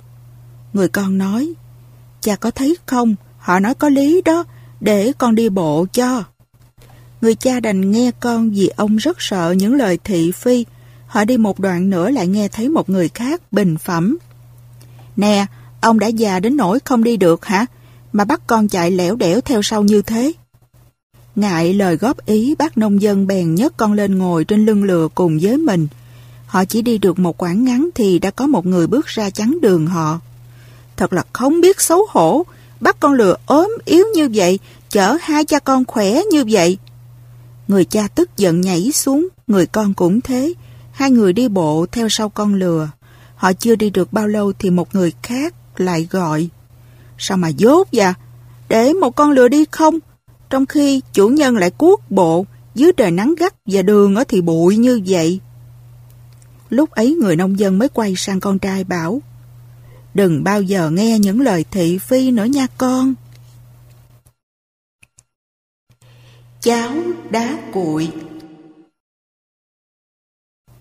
Hai gã lười biếng hàng tuần đến làng xin ăn. Hôm đó chúng gõ cửa một gia đình. Bà chủ nhà nói Các anh không may rồi, nhà chẳng có gì ăn hết. Chúng tôi chỉ muốn nấu nhờ ở bếp của bà. Chủ nhà bằng lòng, một gã đổ nước đầy nồi, rồi nhặt mười hòn cuội to ngoài sân bỏ vào trong nồi. Bà chủ nhà ngạc nhiên hỏi, Ủa, các anh nấu cái gì vậy? Một gã trả lời, Cháo đá cuội, món ăn đặc biệt cho bọn dân nghèo chúng tôi đó. Bà chủ nhà tốt bụng chăm chú xem, Gã lông bông giáp giờ nấu, lát sau gã nói. Còn thiếu một cái bắp cải. Bà chủ nhà kêu lên, nếu chỉ có thế thì tôi có đây. Bà ra lấy mang vào một cái bắp cải to.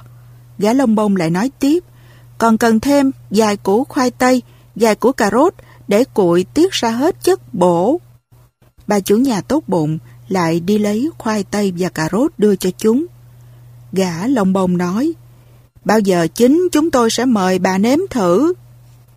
Trong lúc đó bà chủ nhà đi vắt sữa bò. Khi bà quay lại hai gã lông bông đã húp hết nồi súp, chẳng để lại tí gì. Thậm chí bọn chúng còn ăn cả số mỡ thỏi bà để dành cho bữa chiều. Bà chủ nhà thầm nghĩ, hai thằng vô lại này nó lừa mình. Lát sau, gặp hai đứa ở ngôi đền, bà hỏi, Hai anh không nhìn thấy miếng mỡ thỏi của tôi hả? Không. Vậy là con mèo đã ăn phải thỏi mỡ tôi tẩm thuốc độc để bẫy chuột rồi. Bác vừa nói dứt lời, thì hai thằng vô lại hốt hoảng, ra sân thọc ngón tay vào cổ họng để nôn thốc nôn tháo ra hết số thức ăn đã nuốt. Người lái buôn nôn nóng một hôm người lái buôn giàu có đi buôn về, bác ta đã bán hết hàng và các bao tải của bác ta chất đầy hàng hóa tiền vàng. Bác lên ngựa vội về nhà để cùng vợ kiểm số tiền kiếm được. Nhưng lúc bác sắp lên đường, một người thợ đóng móng ngựa chỉ cho bác chân trước của con ngựa. Ngựa của bác có một cái móng bị lỏng, rơi mất một cái đinh. Bác có muốn tôi đóng lại cho bác không? Bác lái buồn rất nôn nóng muốn về nhà ngay bèn nói. Không cần, móng này còn đi được vài cây số nữa, chưa sao đâu. Nói xong, bác lập tức phi ngựa đi, nhưng dọc đường bác dừng lại ăn ở một hàng quán Bác thấy cái móng ngựa Long Đinh đã rơi mất.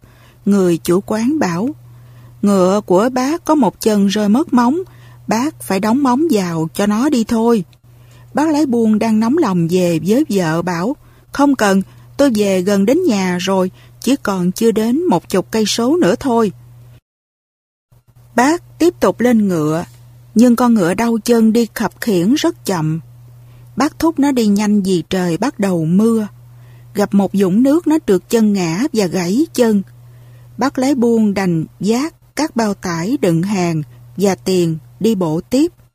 Đêm khuya lắm, bác mới về tới nhà, mệt rũ và ướt sũng nước mưa. Vợ bác rất sốt ruột vì mãi chưa thấy chồng về. Khi biết chuyện bác bảo chồng, đó ông coi, một cái đinh tầm thường có thể gây ra bao nhiêu rắc rối vì ông nôn nóng quá. Nếu ông bỏ ra một chút thời gian đóng lại cái đinh thì ông đã về nhà đúng giờ và tôi đã không phải lo lắng rồi. Tham đất Một vị thần tiên có nhiều phép màu. Một người kia được gặp và xin vị tiên giúp ông giàu có hơn thiên hạ. Vị tiên phán, ta cho ngươi được quyền làm chủ tất cả phần đất mà nhà ngươi bước qua.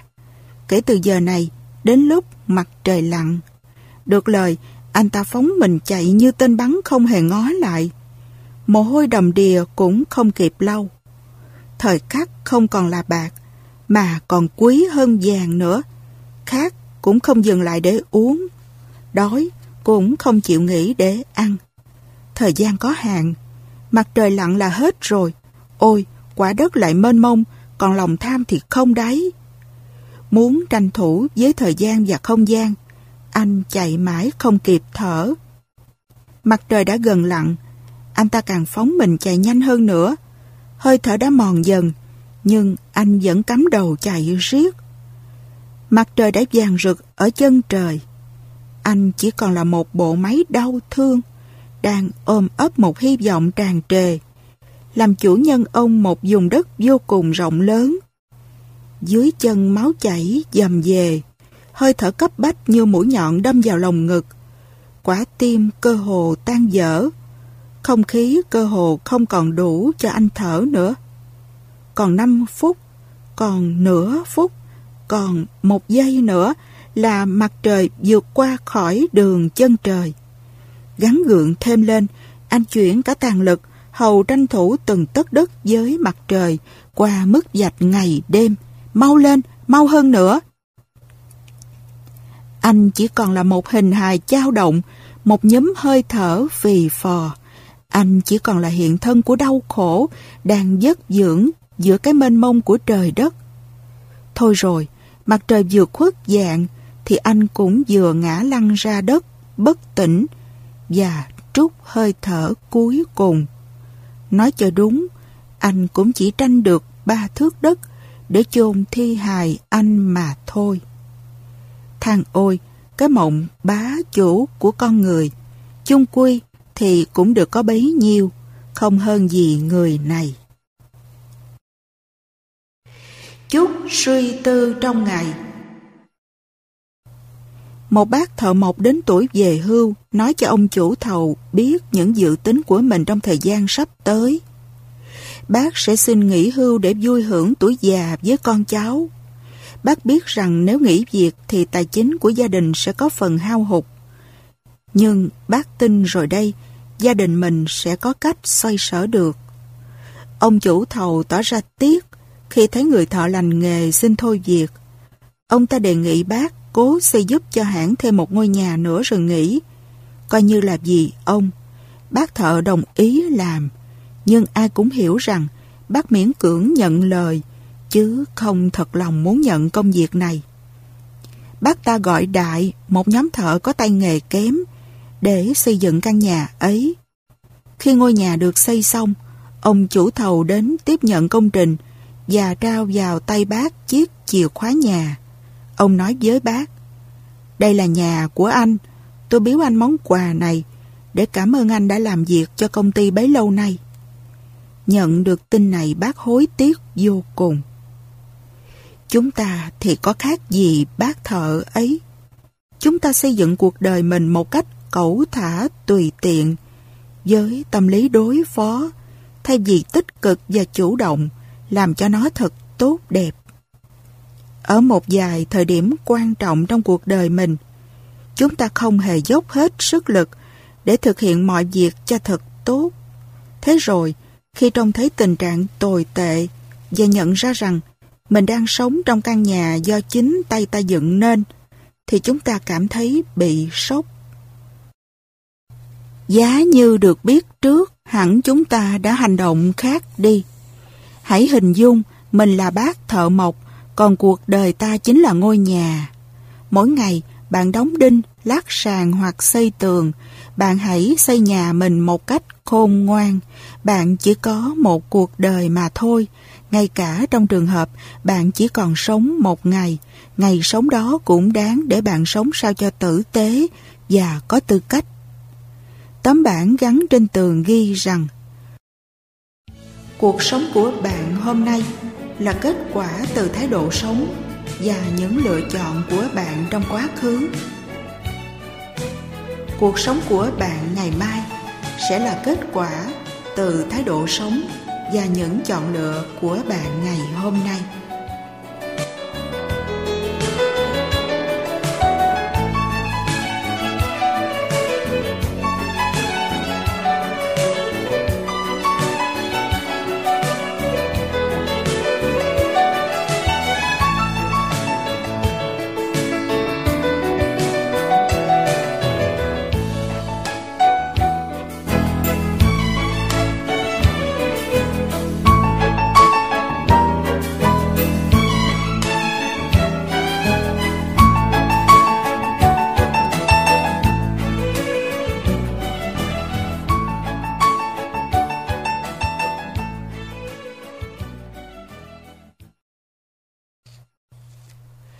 Mấy lời tâm huyết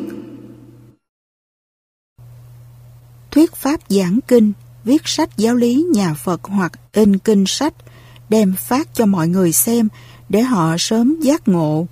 Được như thế hạnh phúc không gì bằng, đó gọi là pháp thí. Nếu không đủ điều kiện làm những việc ấy, chúng ta thỉnh một số kinh sách, chịu khó đem đến từng nhà cho mượn đọc, sau đó lần lượt cho nhà khác mượn, hoặc đọc cho kẻ khác nghe, nhất là cho người không biết chữ. Việc làm này quý giá vô biên, đây cũng gọi là pháp thí. Chính Đức Phật đã dạy, trong các sự bố thí, pháp thí có công đức lớn nhất, không công đức nào có thể sánh bằng. Tưởng về lợi cũng như về danh, Chúng ta đừng nên lo nghĩ, mà điều tối cần là làm sao cho rạng rỡ chánh đạo. Đó là mục đích chính thiêng liêng và cao cả nhất của chúng ta. Nền móng đạo Pháp cần nhờ sự chung lưng góp sức của chúng ta. Vậy mỗi người nên xây đắp vào đó một ít vôi, một ít nước, một tảng đá hay một viên gạch. Ngõ hầu, cái nền móng ấy được thêm bền vững và kiên cố đời đời. Chúng ta không nên quan niệm về công đức, hãy nên nghĩ nhiều đến những người lầm đường lạc lối, sống trong dòng tội lỗi không lối thoát xung quanh chúng ta. Hãy mau cướp vớt họ, cảnh tỉnh họ để cùng quay về chân lý, giúp họ tìm ra nhiều lẽ sống niềm vui. Được thế chính ta đã làm lợi ích cho Phật Pháp vậy. Với hoài bão cuộc đời, chúng ta hãy tất cả vì Phật Pháp. Hy vọng mấy lời tâm huyết này được nhiều vị hảo tâm in kinh sách cho mọi người xem. Được vậy, niềm phúc lạc vô bờ chắc chắn sẽ đến với chúng ta. Tha thiết mong mỏi như thế. Tặng cho thân nhân một số tiền nhỏ, lòng mình không vui, nhưng mình không đủ sức tặng nhiều hơn nữa. Chỉ có một cách là tặng các loại sách tu hành để xây dựng cho đời sống thanh cao thì dù một quyển sách giá chỉ vài ngàn nhưng vẫn quý hơn tiền trăm bạc triệu. Quý vị nào muốn phát tâm ấn tống kinh sách xin liên hệ Chùa Hoàng Pháp, xã Tân Hiệp, huyện Hóc Môn, thành phố Hồ Chí Minh, điện thoại 37130002, 37133827, email hoàng pháp a hcm.vnn.vn